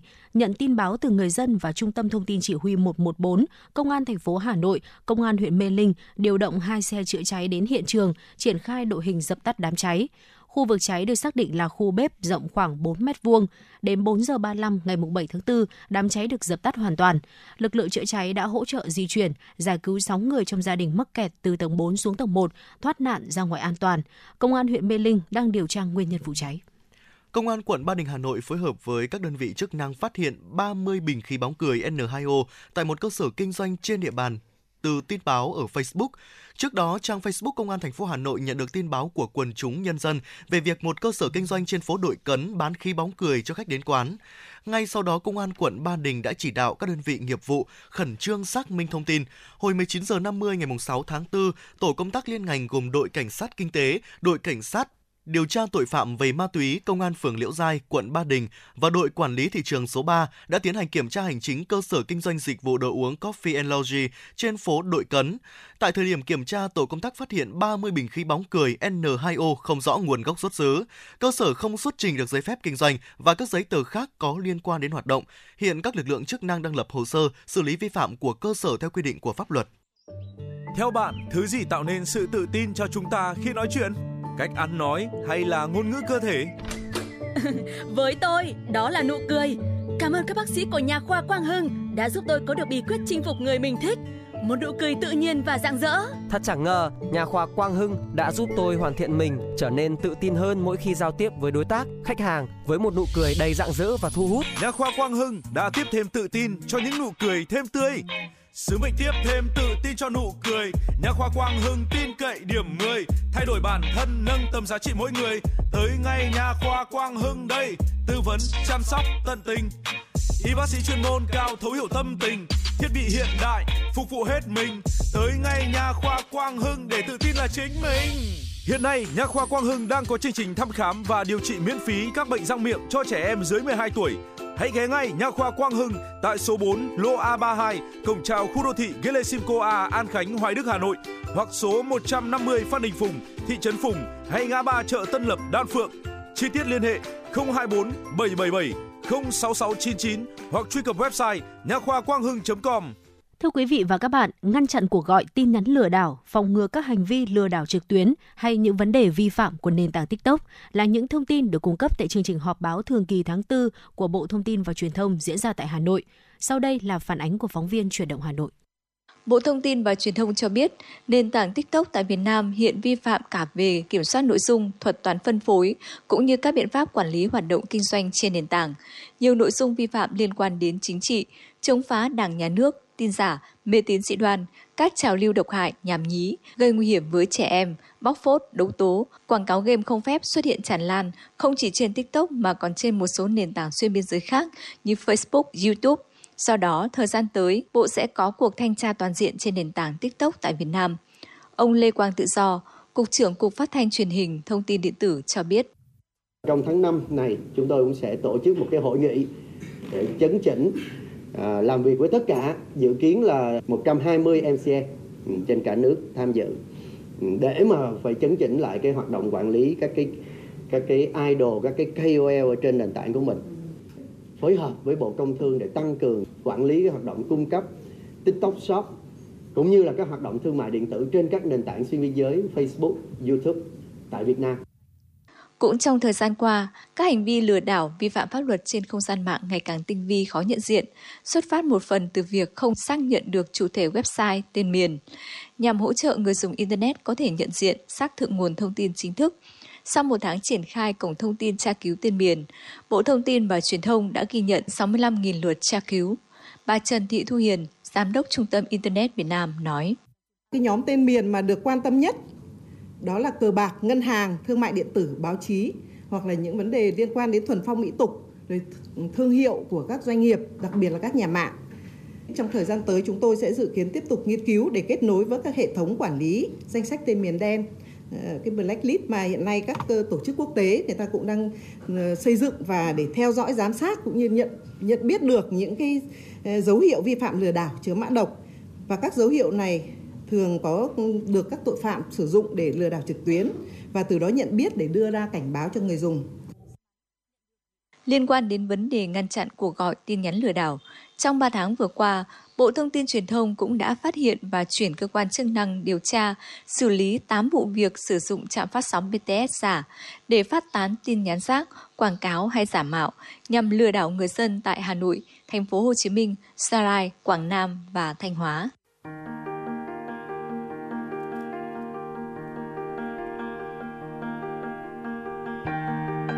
Quý vị và các bạn đang theo dõi kênh FM 96 MHz của Đài Phát thanh Truyền hình Hà Nội. Hãy giữ sóng và tương tác với chúng tôi theo số điện thoại 024 3773 6688. FM 96 đồng hành trên mọi nẻo đường. đường.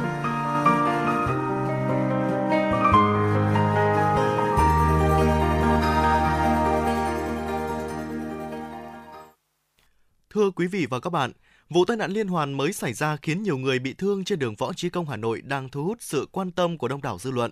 Nguyên nhân của vụ việc bước đầu được xác định là do tài xế đạp nhầm chân ga sang chân phanh. Tuy nhiên, nhiều ý kiến cũng cho rằng một phần là bởi đôi dép mà tài xế đi. Thực tế thì sao? Cần làm gì để đảm bảo an toàn khi lái xe? Mời quý vị cùng nghe những tư vấn của anh Mai Xuân Hùng, giáo viên dạy lái xe, Trung tâm Đào tạo và Kỹ thuật ô tô ngay sau đây. Là giáo viên của Trung tâm Đào tạo và Kỹ thuật ô tô, với kinh nghiệm dạy lái xe 5 năm, anh Mai Xuân Hùng cho rằng việc đi giày hay dép lê cũng không quá ảnh hưởng đến việc lái xe nếu đó là xe tự động. Với các cái xe số ừ, sàn ấy, đòi hỏi cái chân trái của các bạn phải đạp uh, chân côn với một cái lực rất là lớn.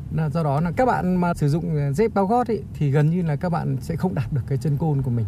Bản thân tôi cũng đã thử với lại các loại dép và các loại giày ấy, thì tôi thấy là nếu mà với xe tự động thì nó không ảnh hưởng quá nhiều đến quá trình lái của các bạn.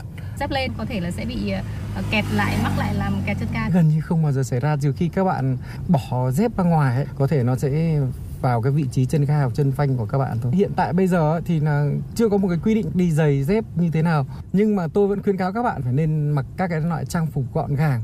Những đôi giày đôi dép vừa với chân của mình và nó mỏng mềm thì nó sẽ cho cái cảm giác chân thật ở cái bàn chân của mình rất nhiều trường hợp tai nạn là do nhầm chân ga với chân phanh. Vậy à, đâu là nguyên nhân ạ? Thường là do các cái kỹ năng của các bạn nó chưa đủ. Là thứ nhất. Thứ hai nữa là có thể là các bạn đang mải dùng điện thoại hoặc các với các bạn với đồ ở trong xe. Có thể nó nó là một cái trường hợp mà người ta bị tác động từ phía sau. Sau đó là các bạn các bạn lái xe là các bạn giật mình các bạn dí vào chân ga. Ờ, hoặc là các bạn à, lái xe trong tình trạng mà sức khỏe không đảm bảo hoặc không tỉnh táo do rượu bia chẳng hạn khi gặp tình huống là kẹt chân ga nhầm chân ga với chân phanh hay là hệ thống phanh bị lỗi thì ờ, người lái xe cần phải làm gì để có thể ờ, giảm thiểu tối đa cái thiệt hại cho bản thân cũng như là những người xung quanh ạ? Chân ga hoặc chân phanh các bạn bị kẹt ấy, hệ thống phanh bị lỗi thì cách nhanh nhất đó là các bạn chuyển số về N trên tự động và số ờ, mo trên xe số sàn đó và sau đó các bạn sử dụng phanh tay để hãm cái xe lại. Nhầm chân phanh và chân ga thường là do các bạn bị cuống do đó là các bạn lại để mất tay lái. Phải thật bình tĩnh giữ được cái tay lái của mình và sau đó là nhấc cái chân ra đã rồi bắt đầu các bạn mới xử lý tiếp được. Câu nói mà tôi luôn luôn nói với học sinh của mình đấy là chân phải các bạn không bao giờ được đẩy khi các bạn không sử dụng chân ga nữa thì các bạn phải để nhẹ lên chân phanh. Ví dụ như các cái trường hợp mà hôm qua bị tai nạn đó thì đến cái ngã tư đó thì các bạn phải nhấc cái chân ga lên và các bạn đặt nhẹ lên chân phanh còn phanh hay không thì đó nó do tùy từng từng trường hợp các cái tình huống trên đường của các bạn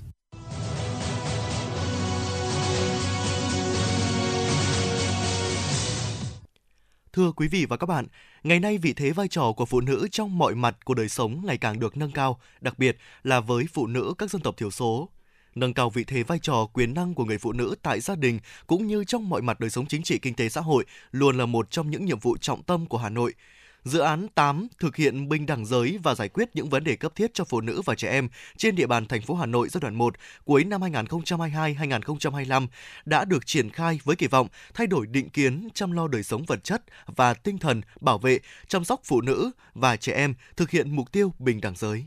Dự án 8 với mục tiêu nâng cao nhận thức, thay đổi định kiến, chăm lo đời sống vật chất, tinh thần, bảo vệ chăm sóc phụ nữ trẻ em, thực hiện mục tiêu bình đẳng giới, thực hiện chỉ đạo và hướng dẫn của Đoàn Chủ tịch Trung ương Hội Liên hiệp Phụ nữ Việt Nam, Ủy ban nhân dân thành phố Hà Nội đã ban hành kế hoạch triển khai dự án 8 thuộc chương trình mục tiêu quốc gia phát triển kinh tế xã hội vùng đồng bào dân tộc thiểu số và miền núi giai đoạn 2021-2030 trên địa bàn thành phố. Trong đó, Hội Liên hiệp Phụ nữ thành phố Hà Nội chủ trì phối hợp với các sở ngành, Ủy ban nhân dân năm huyện Ba Vì, Thạch Thất, Quốc Oai, Mỹ Đức, Trường Mỹ tham mưu Ủy ban nhân dân thành phố thực hiện triển khai dự án. Bà Phạm Thị Thanh Hương, Phó Chủ tịch Hội Liên hiệp Phụ nữ thành phố Hà Nội nói: Um, trong thời gian vừa qua thì phải nói rằng là à, thành phố Hà Nội ờ, rất là quan tâm đến việc thực hiện các cái ờ, mục tiêu quốc gia về bình đẳng giới và cũng đã được đạt được những thành tựu rất là quan trọng trong việc thực hiện ờ, các cái chỉ tiêu mục tiêu trong cái kế hoạch thực hiện bình đẳng giới. Thế tuy nhiên là à, cũng còn có một số những cái vấn đề cần phải quan tâm để đảm bảo cái bình đẳng giới thực chất trong quá trình phát triển kinh tế xã hội của thủ đô và đặc biệt là đối với ờ, phụ nữ và trẻ em gái tại ờ, vùng đồng bào dân tộc thiểu số và miền núi cũng là một trong những cái địa bàn và những đối tượng cần ưu tiên quan tâm trong việc tiếp tục thực hiện các cái mục tiêu quốc gia về bình đẳng giới.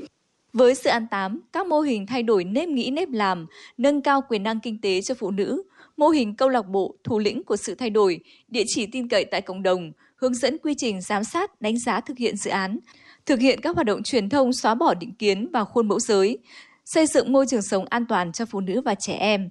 Ông Dương Trần Anh Tuấn, Giám đốc đào tạo công ty trách nhiệm hữu hạn hỗ trợ phát triển xanh Green New cho biết, khi được quan tâm và hỗ trợ đúng cách, những người phụ nữ dân tộc thiểu số có thể phát huy tiềm năng, thế mạnh của mình, từ đó giúp họ có tiếng nói hơn trong gia đình và xã hội. Đặc biệt, Hà Nội là địa bàn có nhiều lợi thế trong việc tiếp cận các chương trình dự án. Ở cái môi trường Hà Nội này thì như mình như mình nhận xét là như này, ở Hà Nội thì thực ra lại được thuận lợi hơn khá là nhiều so với các tỉnh vùng cao. Đặc biệt là cái khía cạnh hạ tầng khoa học công nghệ ở Hà Nội thì nó tốt hơn rất là nhiều. Ngoài ra thì ở Hà Nội thì các bạn dễ dàng hơn trong cái việc là tiếp cận các cái dịch vụ về khoa học công nghệ cũng như dịch vụ về hỗ trợ kinh doanh. Cho nên là à, mình nghĩ là với một cái tiếp cận tốt thì các cái mô hình mà của phụ nữ ở Hà Nội mà khi mà tham gia vào cái việc mà phát triển kinh doanh à, để giúp cái thu hẹp cái khoảng cách giới thì như là phụ nữ Hà Nội thì sẽ có nhiều cơ hội hơn và đấy là một cái điểm rất là thuận lợi để cho chúng ta thúc đẩy. Thành phố Hà Nội có gần 108.000 người dân tộc thiểu số, là huyện có nhiều khó khăn của thủ đô. Do đó, những năm qua, Ba Vì được thụ hưởng nhiều chương trình dự án của Trung ương và thành phố để hỗ trợ phát triển khu vực miền núi. Khuyến khích phụ nữ khởi nghiệp, khởi sự kinh doanh, phát triển kinh tế luôn là nhiệm vụ trọng tâm của Hội Liên hiệp Phụ nữ huyện Ba Vì. Bà Nguyễn Thị Tuyến, Phó Chủ tịch Hội Liên hiệp Phụ nữ huyện Ba Vì cho biết, việc triển khai dự án 8 không chỉ tạo điều kiện cho phụ nữ vươn lên, khẳng định vai trò vị thế trong gia đình và xã hội, mà còn góp phần thúc đẩy bình đẳng giới tại khu vực miền núi. À, kế hoạch triển khai à, dự án 8 này trong cấp hội à, năm 2023 và bây giờ thì chúng tôi cũng đang à, có những cái định hướng. Thứ nhất là chúng tôi cũng cùng với bên ngành giáo dục để mở những cái câu lạc bộ thủ lĩnh của sự thay đổi và cũng sẽ thành lập củng cố củng cố các tổ nhóm để hỗ trợ chị em à, à, phát triển kinh tế và dự kiến thì chúng tôi cũng sẽ à, thành lập, duy trì và củng cố trước mắt là 76 tổ nhóm để hỗ trợ chị em phát triển kinh tế của bảy xã miền núi. Cùng với đó thì chúng tôi cũng sẽ có những cái mô hình bên cạnh đó đó là giúp cho chị em tiếp cận được với kiến thức về pháp luật Tại nhiều vùng nông thôn của Việt Nam nói chung và thủ đô Hà Nội nói riêng, nhiều mô hình làm kinh tế dành riêng cho phụ nữ đã và đang phát huy hiệu quả trong việc nâng cao bình đẳng giới ở hộ gia đình và cộng đồng. Với sự quan tâm của Đảng và Nhà nước, chính quyền địa phương và phụ nữ các cấp, nhiều chị em phụ nữ dân tộc thiểu số đã tỏ rõ bản lĩnh, sự tự tin để vươn lên làm giàu chính đáng, đồng thời khẳng định vai trò vị thế của mình trong xã hội.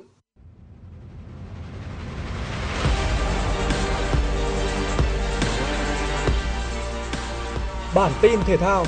Bản tin thể thao.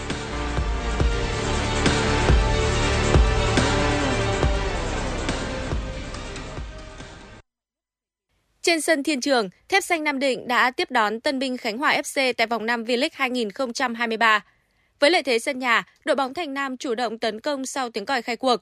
Thế nhưng bàn thắng đâu chưa thấy, Thép Xanh Nam Định đã phải nhận bàn thua ở phút thứ 86. Cầu thủ Yago Ramos đi bóng vượt qua 4 cầu thủ đối phương và tung ra cú dứt điểm. Bóng đập chân một cầu thủ của đội chủ nhà rồi đi vào lưới. Tưởng rằng Khánh Hòa FC sẽ bảo toàn tỷ số thắng tối thiểu thì những sức ép lớn của Thép Xanh Nam Định đã khiến đội khách mắc lỗi. Thủ môn của Khánh Hòa FC đã phạm lỗi với Mai Xuân Quyết trong vòng cấm ở những phút bù giờ và trọng tài đã thổi phạt penalty. Trên chấm phạt đền, Henrio đã dứt điểm chính xác ấn định tỷ số 1-1. Với kết quả này, Thép Xanh Nam Định tạm vươn lên ngôi đầu bảng xếp hạng với 9 điểm, bằng điểm với Topeland Bình Định nhưng hơn chỉ số vụ. Ở trận đấu diễn ra cùng giờ trên sân Vinh, tiếp đón đội bóng đang rơi vào khủng hoảng ở V-League 2023 là Bình Dương. Sông Lam Nghệ An được kỳ vọng sẽ giành chọn 3 điểm để có chiến thắng đầu tiên ở mùa giải năm nay. Bình Dương thi đấu lép vế thế nhưng bất ngờ dẫn trước với cú sút phạt trực tiếp của Bùi Vĩ Hảo. Sông Lam Nghệ An đã làm tất cả để tìm được bàn gỡ.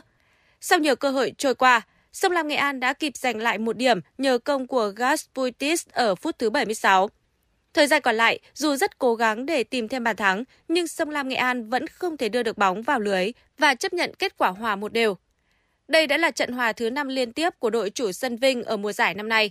Một điểm có được giúp Sông Lam Nghệ An tạm đứng thứ 10 trên bảng xếp hạng với 5 điểm. Trong khi đó, Bình Dương đứng thứ 12 chỉ với vỏn vẹn 3 điểm. Djokovic đã lấy lại vị trí số 1 trên bảng xếp hạng quân vợt thế giới khi hơn Alcaraz 380 điểm. Trong khi đó, Alcaraz lại không thi đấu tại giải ATP 1000 Monte Carlo sắp tới đây.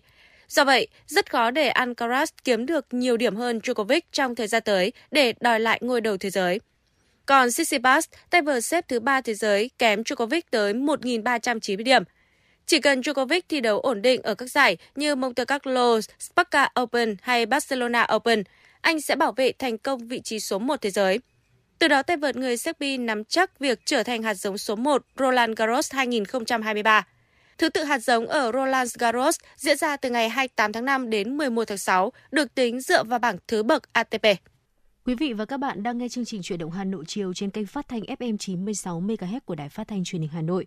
Chịu trách nhiệm nội dung Nguyễn Kim Khiêm, chịu trách nhiệm sản xuất Nguyễn Tiến Dũng, đạo diễn và biên tập Quang Hưng, Hoa Mai, MC Võ Nam Phương Nga, kỹ thuật viên Quốc Hoàn phối hợp thực hiện. Trước khi đến với những nội dung tiếp theo của chương trình, mời quý vị cùng thư giãn với một giai điệu âm nhạc.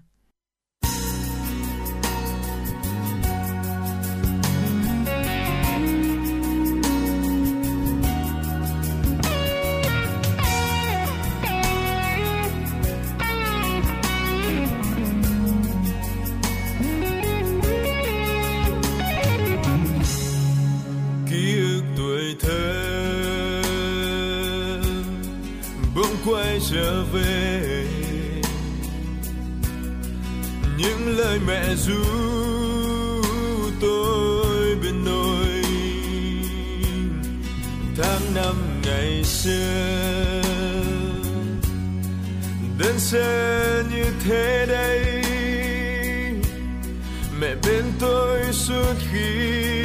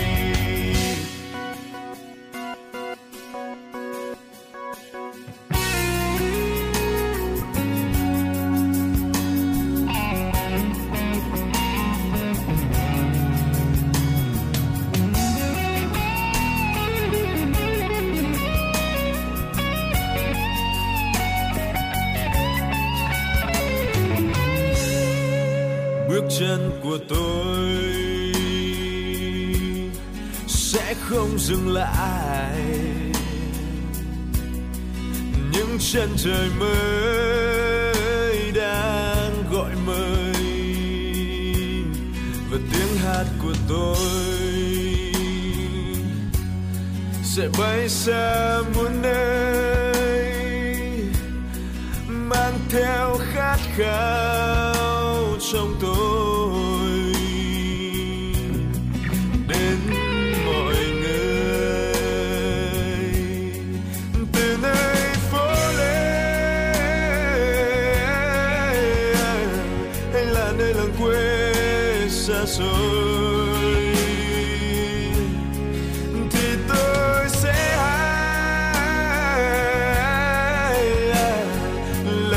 Lời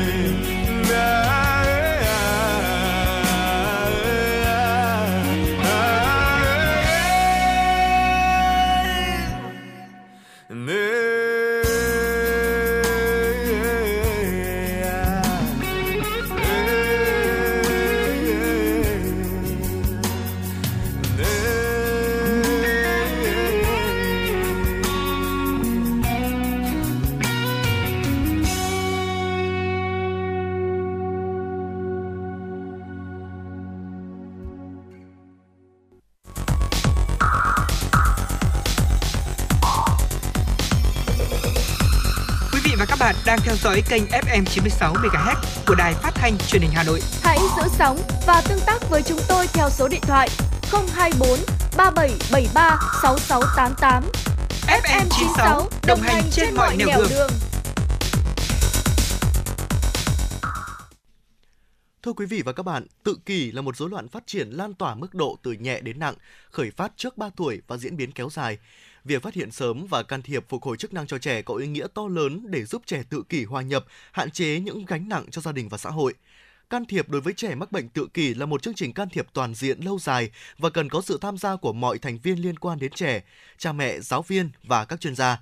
Trẻ cần được can thiệp từ nhiều phương diện như chăm sóc, nuôi dưỡng, dạy dỗ, giáo dục và uốn nắn, hỗ trợ các kỹ năng cần thiết. Phóng viên Hoa Mai đã có mặt tại Bệnh viện Nhi Trung ương và có cuộc trao đổi với bác sĩ Thành Ngọc Minh, trưởng khoa tâm thần, xoay quanh nội dung này. Mời quý vị thính giả cùng nghe. Trân trọng cảm ơn bác sĩ Thành Ngọc Minh đã nhận lời tham gia chương trình của Đài Phát thanh và Truyền hình Hà Nội ạ. Đầu tiên là xin uh, trân trọng uh, gửi lời chào đến cả quý vị khán giả đang nghe theo dõi Đài Phát thanh Truyền hình Hà Nội. Thưa bác sĩ, có một vấn đề được rất là nhiều các phụ huynh quan tâm đã gửi ờ, thư đến hòm thư của chương trình Sức khỏe trên hết. Đó là vấn đề phục hồi chức năng cho và can thiệp cho trẻ tự kỷ. À, hôm nay thì xin ờ, được nhiều bác sĩ tư vấn ạ. Đầu tiên thì thưa bác sĩ, bác sĩ có thể cho biết là việc phát hiện sớm có ý nghĩa như thế nào trong việc phục hồi chức năng cho trẻ tự kỷ ạ? À, đối với uh, vấn đề tự kỷ thì uh, cái tỷ lệ tăng gần đây rất đáng kể, không chỉ tại Việt Nam và còn trên toàn thế giới. Thì cái việc phát hiện sớm và qua đó chúng ta có sẽ xây dựng một cái, cái, cái kế hoạch can thiệp sớm trẻ cực kỳ quan trọng. Việc phát hiện sớm quyết định cái sự à, phát triển hòa nhập của con sau này. Và khi mà được phát hiện sớm thì chúng tôi sẽ có những cái chương trình hỗ trợ cho trẻ để uh, uh, có một cái kế hoạch can thiệp uh, thích đáng cho tùy từng lứa tuổi. Thì vì không phải cháu bé nào cũng có thể phát hiện sớm có cháu bé 4 năm tuổi mới phát hiện. Ờ, vì gia đình có thể là điều kiện khó khăn về mặt kinh tế về mặt xã hội mặt địa lý hoặc thậm chí về mặt kiến thức nữa nên ra họ cũng không thể có thể tiếp cận được những mấy cái kiến thức cơ bản về cái vấn đề trẻ tự kỷ hiện nay. Dạ vâng ạ. Vậy thưa bác sĩ làm thế nào để phụ huynh có thể phát hiện sớm trẻ tự kỷ ạ? À, đối với những trường hợp à, trẻ tự kỷ nghi ngờ trẻ tự kỷ đến với chúng tôi thì thông thường là các trẻ có có khiếm khuyết về ngôn ngữ khiếm khuyết về mặt à, tương tác xã hội hoặc là cái chơi cùng trang lứa với nhau vì vậy cha mẹ à, khi mà đã có con từ khoảng 12 tháng tuổi trở lên thì phải có một số những nhận định nhất rất rõ ràng là khi 12 tháng tuổi cháu phép phải bập bẹ một số từ đơn 16 tháng tuổi là phải có một câu một hai từ và có hành vi bảo cảm xúc chỉ ngón trỏ hoặc là giao tiếp với các bố mẹ hoặc là giao tiếp bạn cùng trang lứa còn đông trẻ tự kỷ thường là rất chậm với ngôn ngữ và có những về rất hạn chế về mặt giao tiếp đặc biệt là khi trẻ đến uh, trường học mẫu giáo chẳng hạn thì trẻ thường chơi một mình. Cái đấy nhận xét của cô giáo nhiều gia đình do nhận xét cô giáo mà gia đình lên khám chính vậy một số trường hợp cũng khám khá muộn. À, vì vậy cha mẹ nên có những uh, hiểu biết về những mốc phát triển bình thường của một đứa trẻ. Qua sự hiểu biết về mốc phát triển bình thường của đứa trẻ thì các cha mẹ sẽ dễ dàng nhận định được con mình có bất thường về mặt gì mặt ngôn ngữ về mặt vận động về mặt hành vi cảm xúc.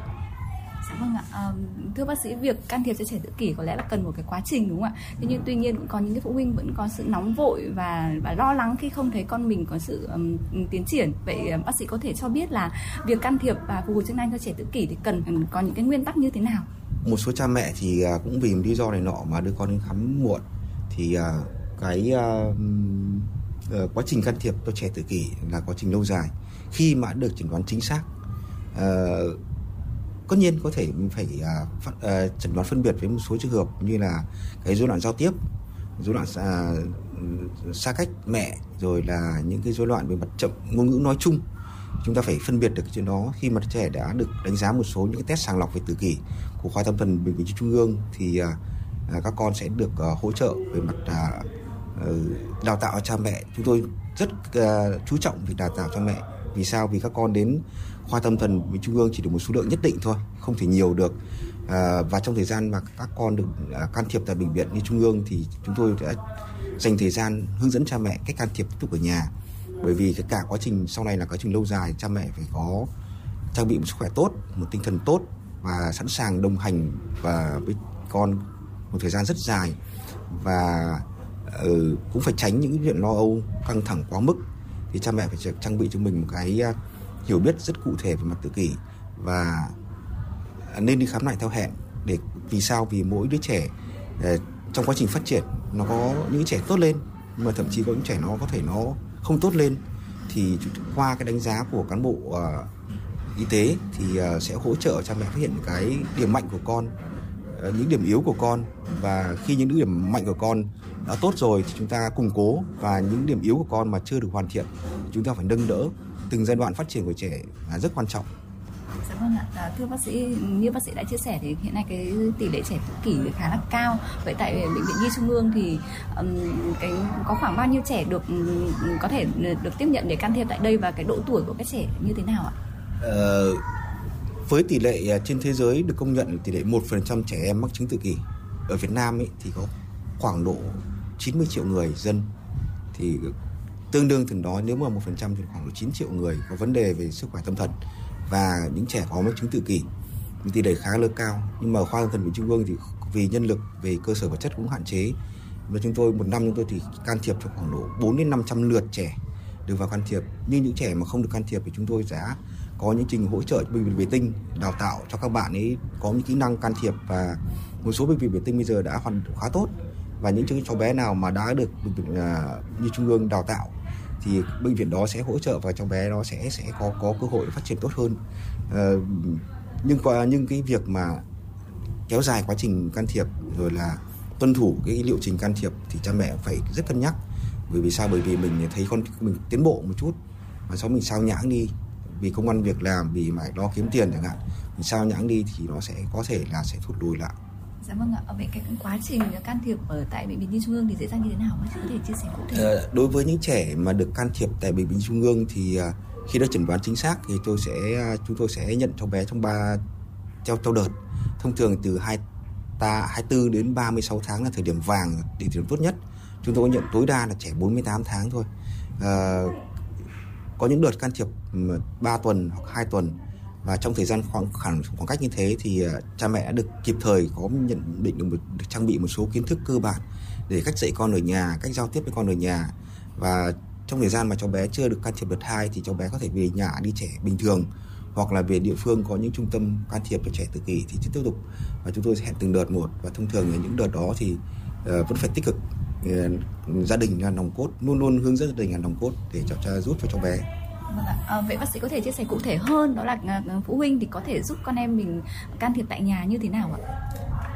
Trong quá trình can thiệp tại bệnh viện Trung ương thì chúng tôi có những buổi chúng tôi làm mẫu. Sau khi làm mẫu xong bao cha mẹ à, cán bộ chúng tôi làm mẫu, cha mẹ quan sát cách can thiệp, cách tăng khả năng tập trung của con, dạy kỹ năng về ngôn ngữ, dạy kỹ năng về giao tiếp, dạy một số kỹ năng về uh, chăm sóc cơ thể, uh, chăm sóc bản thân. Những kỹ năng rất đơn giản thôi, ví dụ mặc quần áo hoặc đội mũ hoặc đi giày dép và cha mẹ qua đó thấy con mình à, đã trang bị những kiến thức rồi thì cha mẹ về tiếp tục uh, can thiệp ở nhà theo những kỹ năng đó. Và bên cạnh đó chúng tôi hướng dẫn cha mẹ là kịp thời phát hiện những vấn đề khác nữa để cha mẹ có thể thấy rằng là lần sau đến can thiệp lại thì chúng tôi sẽ hỏi tiếp những cái vấn đề khác. Và trong cái quá trình can thiệp thì chúng tôi sẽ uh, khi cha cán bộ chúng tôi đã làm mẫu rồi thì bắt đầu đến một tuần uh, tuần thứ hai trở đi là thường cha mẹ trực tiếp vào can thiệp. Và chúng tôi lại sẽ lùi lại phía sau để chúng tôi quan sát tôi quan sát trong quá trình can thiệp đó cha mẹ làm được cái gì tốt thì phải khen ngợi họ. Cái gì họ làm chưa tốt thì mình củng cố và khuyến khích họ có thể làm tốt hơn để cho cha mẹ có những kỹ năng tốt hơn ngày càng hoàn thiện hơn. Dạ vâng ạ. Thưa bác sĩ có một vấn đề nữa mà các phụ huynh cũng quan tâm đó là việc mà can thiệp à, giúp đỡ trẻ tự kỷ ở tuổi vị thành niên ấy có thể hòa nhập tốt hơn với với môi trường học tập cũng như với xã hội ấy, thì cần phải được lưu tâm như thế nào? Cái vấn đề uh, trẻ tự kỷ ở tuổi vị thành niên ấy, thì là một cái khó khăn một thách thức rất lớn đối với thế giới. Bởi vì sao? Bởi vì à, khi vào tuổi vị thành niên thì cháu bé tự kỷ nó có thay đổi một số hormone à, về mặt nội tiết mặt sinh dục. Thì cháu bé đó có vấn đề là cảm xúc hành vi cho con bé chưa kiểm soát được. Và những vấn đề về hormone thì vẫn phát triển như đứa trẻ bình thường. Cháu bé có những cái bất thường ví dụ hành kinh chẳng hạn ví dụ xuất tinh chẳng hạn. Cháu bé thấy đầm cái gì đó nó, nó kinh khủng khiếp thì cháu bé có thể gào thét hoặc là làm những động tác rất là bất bất thường mà cha mẹ lại không, lại không nắm bắt được việc được việc đó thì đây là một cái rất lớn. À, để các cháu bé nếu mà có những đứa trẻ mà có thể chẩn đoán muộn ý, thì có thể tuổi vị thành niên nó sẽ còn một cái khủng khiếp hơn nữa. Nhưng mà khi cháu bé đã được can thiệp sớm ngay từ đầu thì à, trong quá trình phát triển chúng tôi cũng đã khi mà cháu bé tuổi vị thành niên đi khám lại chúng tôi hướng dẫn thêm một số những cái vấn đề về uh, uh, sức khỏe giới tính về sức khỏe sinh sản rồi là những vấn đề hành vi có thể là Ờ, gây xung động ở nhà trường xung đột với thầy cô, xung đột với bạn bè thì ờ, cha mẹ sẽ được trang bị những kiến thức đó và ờ, bên cạnh đó cô giáo cũng được cảnh báo những vấn đề cháu bé có thể, có những hành vi bất thường trong lớp xảy ra. Thì cô giáo có thể kịp thời hỗ trợ và và không, cũng phải biết rằng đấy là đấy là một hành vi của một trẻ tự kỷ, một hành vi bình thường của trẻ tự kỷ nhân nhân là bất thường đối với trẻ bình thường. Nhưng mà cô giáo hiểu được vấn đề đó thì sẽ sẽ hỗ trợ con và có thể yêu cầu người khác giúp đỡ thì có thể tránh được những hành vi không mong muốn xảy ra trong nhà trường Dạ vâng ạ, như bác sĩ nói vừa rồi thì là cái vai trò của phụ huynh và nhà trường rất là quan trọng đối với việc giúp trẻ kỷ hòa nhập đúng không ạ? Vậy thì ờ, thưa bác sĩ làm thế nào để có thể chúng ta gắn kết được mối quan hệ giữa phụ huynh và nhà trường để cho cả hai bên đều hiểu và có thể đồng hành với trẻ tự kỷ tốt hơn ạ? Vâng, chưa bao giờ trong 2 năm gần đây là chính phủ đã quan tâm rất nhiều đến việc à, hỗ trợ trẻ tự kỷ và người dối nhiễu tâm trí cũng như người khuyết tật về tâm thần. À, tháng à, tháng 11 năm 2020 thì Thủ tướng Chính phủ đã ra một quyết định 1929 về hỗ trợ trẻ à, tự kỷ à, và những người dối nhiễu tâm trí và người à, có vấn đề về sức khỏe tâm thần. Sau đó thì bệnh viện Trung ương đã tiếp cận được cái quyết định đó và đã xây dựng cái kế hoạch, cái dự án để làm sao có hỗ trợ một cách đa ngành cho các con ờ, sau đó một thời gian rất ngắn thôi đến tháng 2 năm 2021 thì thủ tướng lại ra một quyết định thêm nữa về trợ giúp xã hội trẻ tự kỷ và gần đây chúng tôi có họp bộ y tế và đã à, đưa ra một cái à, mục tiêu rất rõ ràng là sẽ giúp đỡ những từng địa phương một có những cái uh, hoạt động có những cái trang bị và kiến thức không phải cho cán bộ y tế mà cho kể cả cán bộ xã hội kể cả cho định có giáo viên mầm non hoặc giáo viên tiểu học hoặc tiền tiểu học để biết được vấn đề tự kỷ như thế nào. Chúng ta từ đó thì chúng ta sẽ có thể cái dự án này sẽ, sẽ quyết định của thủ tướng chính phủ đến năm 2030 cơ. Nó khoảng 10 năm cơ chúng ta sẽ hỗ trợ khoảng khoảng độ 10.000 trẻ tự kỷ trên toàn trên 63 tỉnh thành. Và đã có quyết định rồi thì à, chúng ta sẽ thực hiện cái quyết định đó. Và các tỉnh thành cũng phải có một cái sự đồng lòng về mặt chính sách về mặt chế độ và cho giáo viên mầm non cho giáo viên giáo dục đặc biệt cho cán bộ y tế để làm sao nâng đỡ được trẻ tự kỷ. Có thể cái có một cái hoạch can thiệp tốt nhất theo dõi lâu dài và quản lý trẻ tự kỷ tại cộng đồng. Dạ vâng ạ, à, hiện nay thì có ở trên các trang mạng xã hội thì có rất là nhiều nhóm phụ huynh mà có con mắc tự kỷ. Thì họ thường trao đổi với nhau về cách à, can thiệp cho con cũng như là việc sử dụng thuốc này thuốc kia. Thì bác sĩ có khuyến cáo như thế nào về cái vấn đề này ạ? Ờ, khoảng độ 7 cái năm gần đây thì chúng tôi à, mọi người đều biết rằng ngày mùng 2 tháng 4 là ngày thế giới nhận biết về chứng tự kỷ. Thì ngày chủ nhật cuối cùng của tháng 3 hàng năm chúng tôi có những câu lạc bộ sinh hoạt câu lạc bộ cho cha mẹ mắc chứng tự kỷ có con mắc chứng tự kỷ thì hoài cha mẹ đến với chúng tôi có thể qua trực trực tiếp hoặc online thì thì qua những buổi trao đổi đó được chúng tôi được hỗ trợ về mặt à, hỗ trợ cha mẹ thêm về mặt kiến thức à, mới. À, bên cạnh đó chúng tôi cũng lắng nghe những cái kỹ năng của cha mẹ rất nhiều cha mẹ có kỹ năng rất tốt và có những cha cha mẹ chưa được trải qua kỹ năng đó và mới bắt đầu có thấy thấy con có vấn đề kiểu giống như vậy thì họ tương tác với nhau thì tôi thấy là rất tốt và hỗ trợ với nhau. Chúng ta có những khung ờ, mạng lưới trẻ tự kỷ rồi VAN Việt Nam Autism Network đã hình thành rồi. Và mấy tỉnh thành phố lớn ví dụ Hà Nội, Đà Nẵng, Thành phố Hồ Chí Minh hoặc là Hải Phòng, Quảng Ninh đã có những hội cha mẹ ờ, có con mắc chứng tự kỷ họ giúp đỡ nhau rất tốt. Ví dụ như là nếu có một nhóm trẻ mà mắc chứng tự kỷ thì có thể một nhóm cha mẹ người thì ở nấu ăn người phân công nhau đấy có thể đón một, một lớp khoảng năm sáu sáu sáu cháu. Người thì đưa con năm sáu cháu đó đi học. Cái trách nhiệm. Người ở nhà thì nấu cơm. Người ờ, ờ, hỗ trợ thêm vấn đề khác nữa. Và khi mà có được, được những kỹ năng mới mà con họ tiến bộ họ thường trao đổi với nhau ở đấy con tôi có những kỹ năng có những vấn đề về đó và tôi đã làm được vấn đề như thế để giúp con có thể vượt qua. Thì ừ, cái việc mà trao đổi nó rất tốt về mặt kinh nghiệm của cha mẹ. Tất nhiên cha mẹ có kinh nghiệm rất tốt về mặt quản lý con. Tất nhiên đứa trẻ tự kỷ thì không đứa trẻ nào giống đứa trẻ nào. Nhưng mà qua những cái kỹ năng của từng cha mẹ thì họ có thể họ hiểu được nhau họ thông cảm với nhau và bên cạnh đó thì cộng đồng cũng nhìn nhận họ một cách à, à, gọi là thân thiện hơn gọi là có tính chất nhân văn hơn để làm sao con tự kỷ không bị à, coi là một cái cái vấn đề gì gánh nặng cho xã hội Dạ vâng ạ. Thế còn cái vấn đề mà họ trao đổi về các sử dụng thuốc hoặc là các biện pháp châm cứu các thì bác sĩ có khuyên cáo như thế nào ạ? Ờ, đối với chúng tôi thì cái vấn đề mà sử dụng ờ, những cái phương pháp điều trị khác ngoài giáo dục đặc biệt, thì ờ, những cái phương pháp giáo dục ờ, can thiệp khác thì có thể dùng một số thuốc để làm sao giúp các đứa trẻ để quản lý hành vi đứa trẻ đỡ cho đứa bé đỡ xung động. Còn ờ, nhưng mà những thuốc đó thì thông thường là phải được sự quản lý của cán bộ y tế và được theo dõi và được giám sát qua từng thời gian khoảng 2 tháng hoặc 3 tháng để điều chỉnh thuốc, chứ không phải cháu bé nào cứ có một cái đơn thuốc về cứ thế dùng dài thì là không tốt cho đứa trẻ. Còn đối với những biện pháp khác như châm cứu, oxy quang áp, bấm huyệt rồi là thậm chí các tế bào gốc thì đều chưa có các bằng chứng khoa học. Trên thế giới chưa có bằng chứng khoa học nhưng chúng tôi cũng không khuyến cáo cha mẹ là quá lạm dụng những cái can thiệp như thế. Bởi vì nó chưa có bằng chứng khoa học thì chúng ta cũng khó mà, mà có thể tư vấn cho cha mẹ làm những cái can thiệp khác được Dạ vâng ạ, hiện nay thì việc có con mắc tự kỷ vẫn là những cái áp lực rất là lớn đối với các gia đình ạ. Thì bác sĩ có những cái, lời khuyên hay là có những cái thông điệp gì muốn nhắn gửi ạ? cái việc này là cách đây 10 năm 10 10 10 10 12 15 năm rồi thì rất nhiều cha mẹ là giấu con khi thấy con có vấn đề bất thường về hành vi được chẩn được các cán bộ y tế à, góp ý là con có nguy cơ mắc chứng tự kỷ thì họ giấu con và không ờ, không chia sẻ với cộng đồng nhưng mà đến à, 5 năm gần đây thì à, khoa tâm thần trung ương qua các kênh à, truyền thông qua kênh truyền hình báo chí thì rất nhiều cha mẹ cũng đã cởi mở hơn với chúng tôi.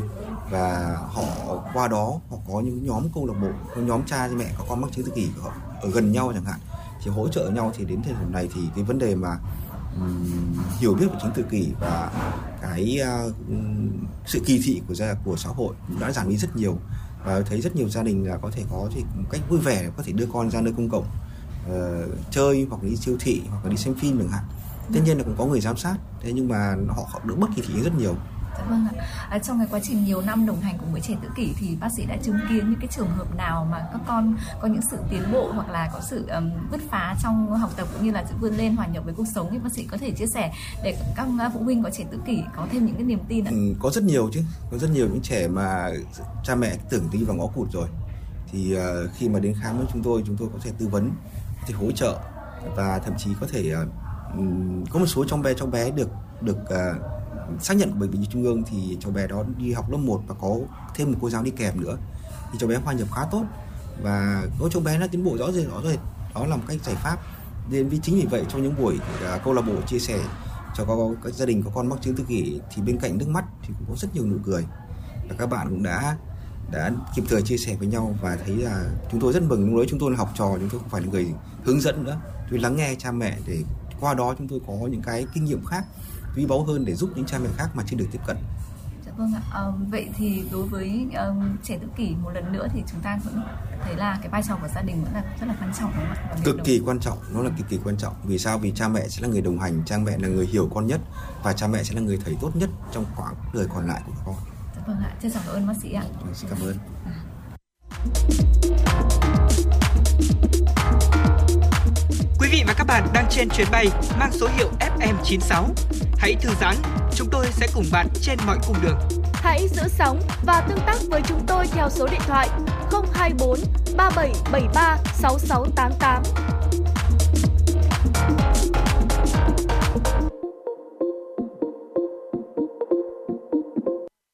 Thưa quý vị, chương trình chuyển động Hà Nội chiều ngày hôm nay xin được tiếp tục với những tin tức thời sự quốc tế đáng chú ý. Cục Thống kê Lao động Mỹ vừa công bố báo cáo về thị trường lao động và việc làm của Mỹ trong tháng 3. Theo đó, nhìn chung số việc làm mới được tạo ra ít hơn so với tháng 2. Trong tháng 3, Mỹ có thêm 236.000 việc làm mới trong các lĩnh vực phi nông nghiệp, thấp hơn mức trung bình trong 6 tháng qua là 334.000 việc làm một tháng. Tỷ lệ thất nghiệp không thay đổi ở mức 3,5%, tương đương 5,8 triệu người. Các lĩnh vực tạo ra nhiều việc làm nhất trong tháng 3 là du lịch khách sạn với 72.000 việc làm mới, thực phẩm và đồ uống thêm 50.000 việc làm, và các cơ quan chính quyền tạo thêm 47.000 việc làm. Còn các lĩnh vực giảm là bán lẻ, xây dựng, kho bãi, nội thất. Mức lương trong tháng 3 đã tăng 0,3% so với tháng 2, đạt mức trung bình là 33,18 đô la Mỹ một giờ. Và trong 12 tháng qua, tiền lương theo giờ tại Mỹ đã tăng 4,2%. Về thời gian làm việc, thống kê cho thấy có sự khác nhau giữa công việc hành chính và sản xuất. Trong khối hành chính, số giờ làm việc một tuần là 34,4 giờ, trong khi ở lĩnh vực sản xuất, người lao động vẫn đang làm 40,3 giờ một tuần và số giờ làm thêm của mỗi người trong tuần là 3 giờ. Những cuộc đình công tại các nhà máy lọc dầu của Pháp đã và đang gây ra tình trạng thiếu nhiên liệu tại các trạm xăng trên cả nước. Báo Le Figaro đưa tin ngày hôm qua, tình trạng thiếu xăng trên toàn nước Pháp diễn ra trong bối cảnh các cuộc biểu tình phản đối kế hoạch tăng tuổi nghỉ hưu của chính phủ nước này tiếp tục nổ ra. Trong những ngày gần đây, tình trạng đình công của các công nhân nhà máy lọc dầu đã gia tăng, dẫn đến sự gián đoạn nguồn cung khi các thành viên của công đoàn Pháp ngừng cung cấp nhiên liệu cho các nhà máy lọc dầu và kho chứa.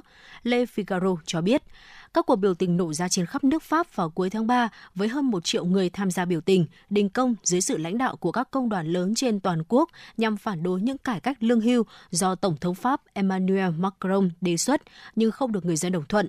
Khi các cuộc đình công tại các nhà máy lọc dầu và kho chứa của Pháp tiếp tục diễn ra, sự lo ngại về tình trạng thiếu nhiên liệu quy mô lớn trong kỳ nghỉ lễ phục sinh sắp tới đang gia tăng để tránh tình trạng cạn kiệt nhiên liệu, nhà chức trách Pháp đã trưng dụng nhân viên tại nhà máy lọc dầu lớn nhất nước, nơi cung cấp nhiên liệu cho toàn vùng Ile-de-France và cho các sân bay chính của thủ đô Paris. Ấn Độ đang chứng kiến sự gia tăng đột biến số ca mắc COVID-19. Ngày hôm qua, nước này đã ghi nhận hơn 6.000 ca mắc mới, cao nhất trong 203 ngày qua. Cụ thể, số liệu thống kê của Bộ Y tế và Phúc lợi gia đình Ấn Độ cho thấy trong 24 giờ qua, nước này đã ghi nhận thêm 6.050 ca mắc mới COVID-19. Ngoài ra, nước này cũng xác nhận thêm 14 trường hợp tử vong do căn bệnh này. Tỷ lệ nhiễm bệnh hàng ngày tại Ấn Độ hiện ở mức 3,39% và tỷ lệ này hàng tuần là 3,02%. Vào thời điểm hiện tại, Ấn Độ đang có hơn 28.300 bệnh nhân COVID-19 phải điều trị. Cũng trong ngày 7 tháng 4, Bộ trưởng Bộ Y tế và Phúc lợi gia đình Ấn Độ đã tổ chức một cuộc họp trực tuyến về tình hình tái bùng phát dịch COVID-19. Ông kêu gọi giới chức và người dân trên cả nước cảnh giác và sẵn sàng xử lý hiệu quả dịch bệnh trên diện rộng. Ngoài ra, ông cũng hối thúc các địa phương tiến hành diễn tập giả định tại tất cả cơ sở y tế trong hai ngày. Mùng 10, 11 tháng 4, Ngày 30 tháng 1, Tổ chức Y tế Thế giới WHO tiếp tục đánh giá đại dịch COVID-19 vẫn là tình trạng y tế khẩn cấp gây lo ngại trên toàn cầu. Như vậy, WHO đã quyết định duy trì cảnh báo ở cấp độ cao nhất trên toàn cầu với đại dịch COVID-19 sau 3 năm ban hành tuổi thọ của người dân Trung Quốc đại lục dự kiến sẽ tăng đều đặn lên 81,3 tuổi vào năm 2035. Thậm chí tại một số tỉnh, tuổi thọ trung bình của nữ giới còn vượt quá 90 các nhà khoa học thuộc Trung tâm Kiểm soát và Phòng ngừa Dịch bệnh CDC Trung Quốc và Trường Đại học Khoa học và Công nghệ Nam Kinh đã dựa trên các cơ sở dữ liệu nhân khẩu học và dịch tễ học lớn, đồng thời sử dụng một mô hình xác suất phổ biến để thực hiện nghiên cứu trên. Kết quả nghiên cứu của họ có thể thấy ờ, có tới 96% khả năng người dân Trung Quốc đại lục sẽ đạt tuổi thọ trung bình 79 tuổi vào năm 2030 và 93% khả năng rằng tuổi thọ sẽ vượt qua ngưỡng 80 vào năm 2035. Nghiên cứu nhấn mạnh hầu hết các mức tăng dự kiến về tuổi thọ liên quan đến người lớn tuổi, đặc biệt là phụ nữ. Các nhà khoa học ước tính tuổi thọ trung bình của nữ giới là 85,1 tuổi, trong khi nam giới là 78,1 tuổi. Trong so sánh giữa các tỉnh thành, phụ nữ ở Bắc Kinh được dự kiến sẽ có tuổi thọ trung bình cao nhất vào năm 2035 với 81% khả năng con số này sẽ vượt mốc 90 tuổi. Tiếp theo là ở Quảng Đông, Chiết Giang và Thượng Hải. Nam giới ở Thượng Hải được dự đoán là có tuổi thọ trung bình cao nhất vào năm 2035 với 77% khả năng người dân sẽ sống qua 83 tuổi. Nghiên cứu cho biết tuổi thọ trung bình của người dân trong tương lai là không đồng nhất nếu xét theo vị trí địa lý. Cụ thể, người dân sống tại các tỉnh giàu có ở miền Đông Trung Quốc sẽ có tuổi thọ cao hơn so với người dân tại các khu vực nông thôn ở miền Tây. Theo Ủy ban Y tế Quốc gia Trung Quốc, năm 2021, tuổi thọ trung bình của người dân nước này là 78,2. Một năm trước đó, con số này là 77,93. Thưa quý vị và các bạn, những tin tức vừa rồi cũng đã khép lại thời lượng 120 phút của Trở động Hà Nội trong buổi chiều ngày hôm nay. Mọi ý kiến đóng góp, thông tin trao đổi xin gửi về địa chỉ email tin tức fm96a.gmail.com hoặc gọi đến tổng đài 0243 773 6688. Xin kính chào tạm biệt và hẹn gặp lại quý vị và các bạn trong các chương trình sau.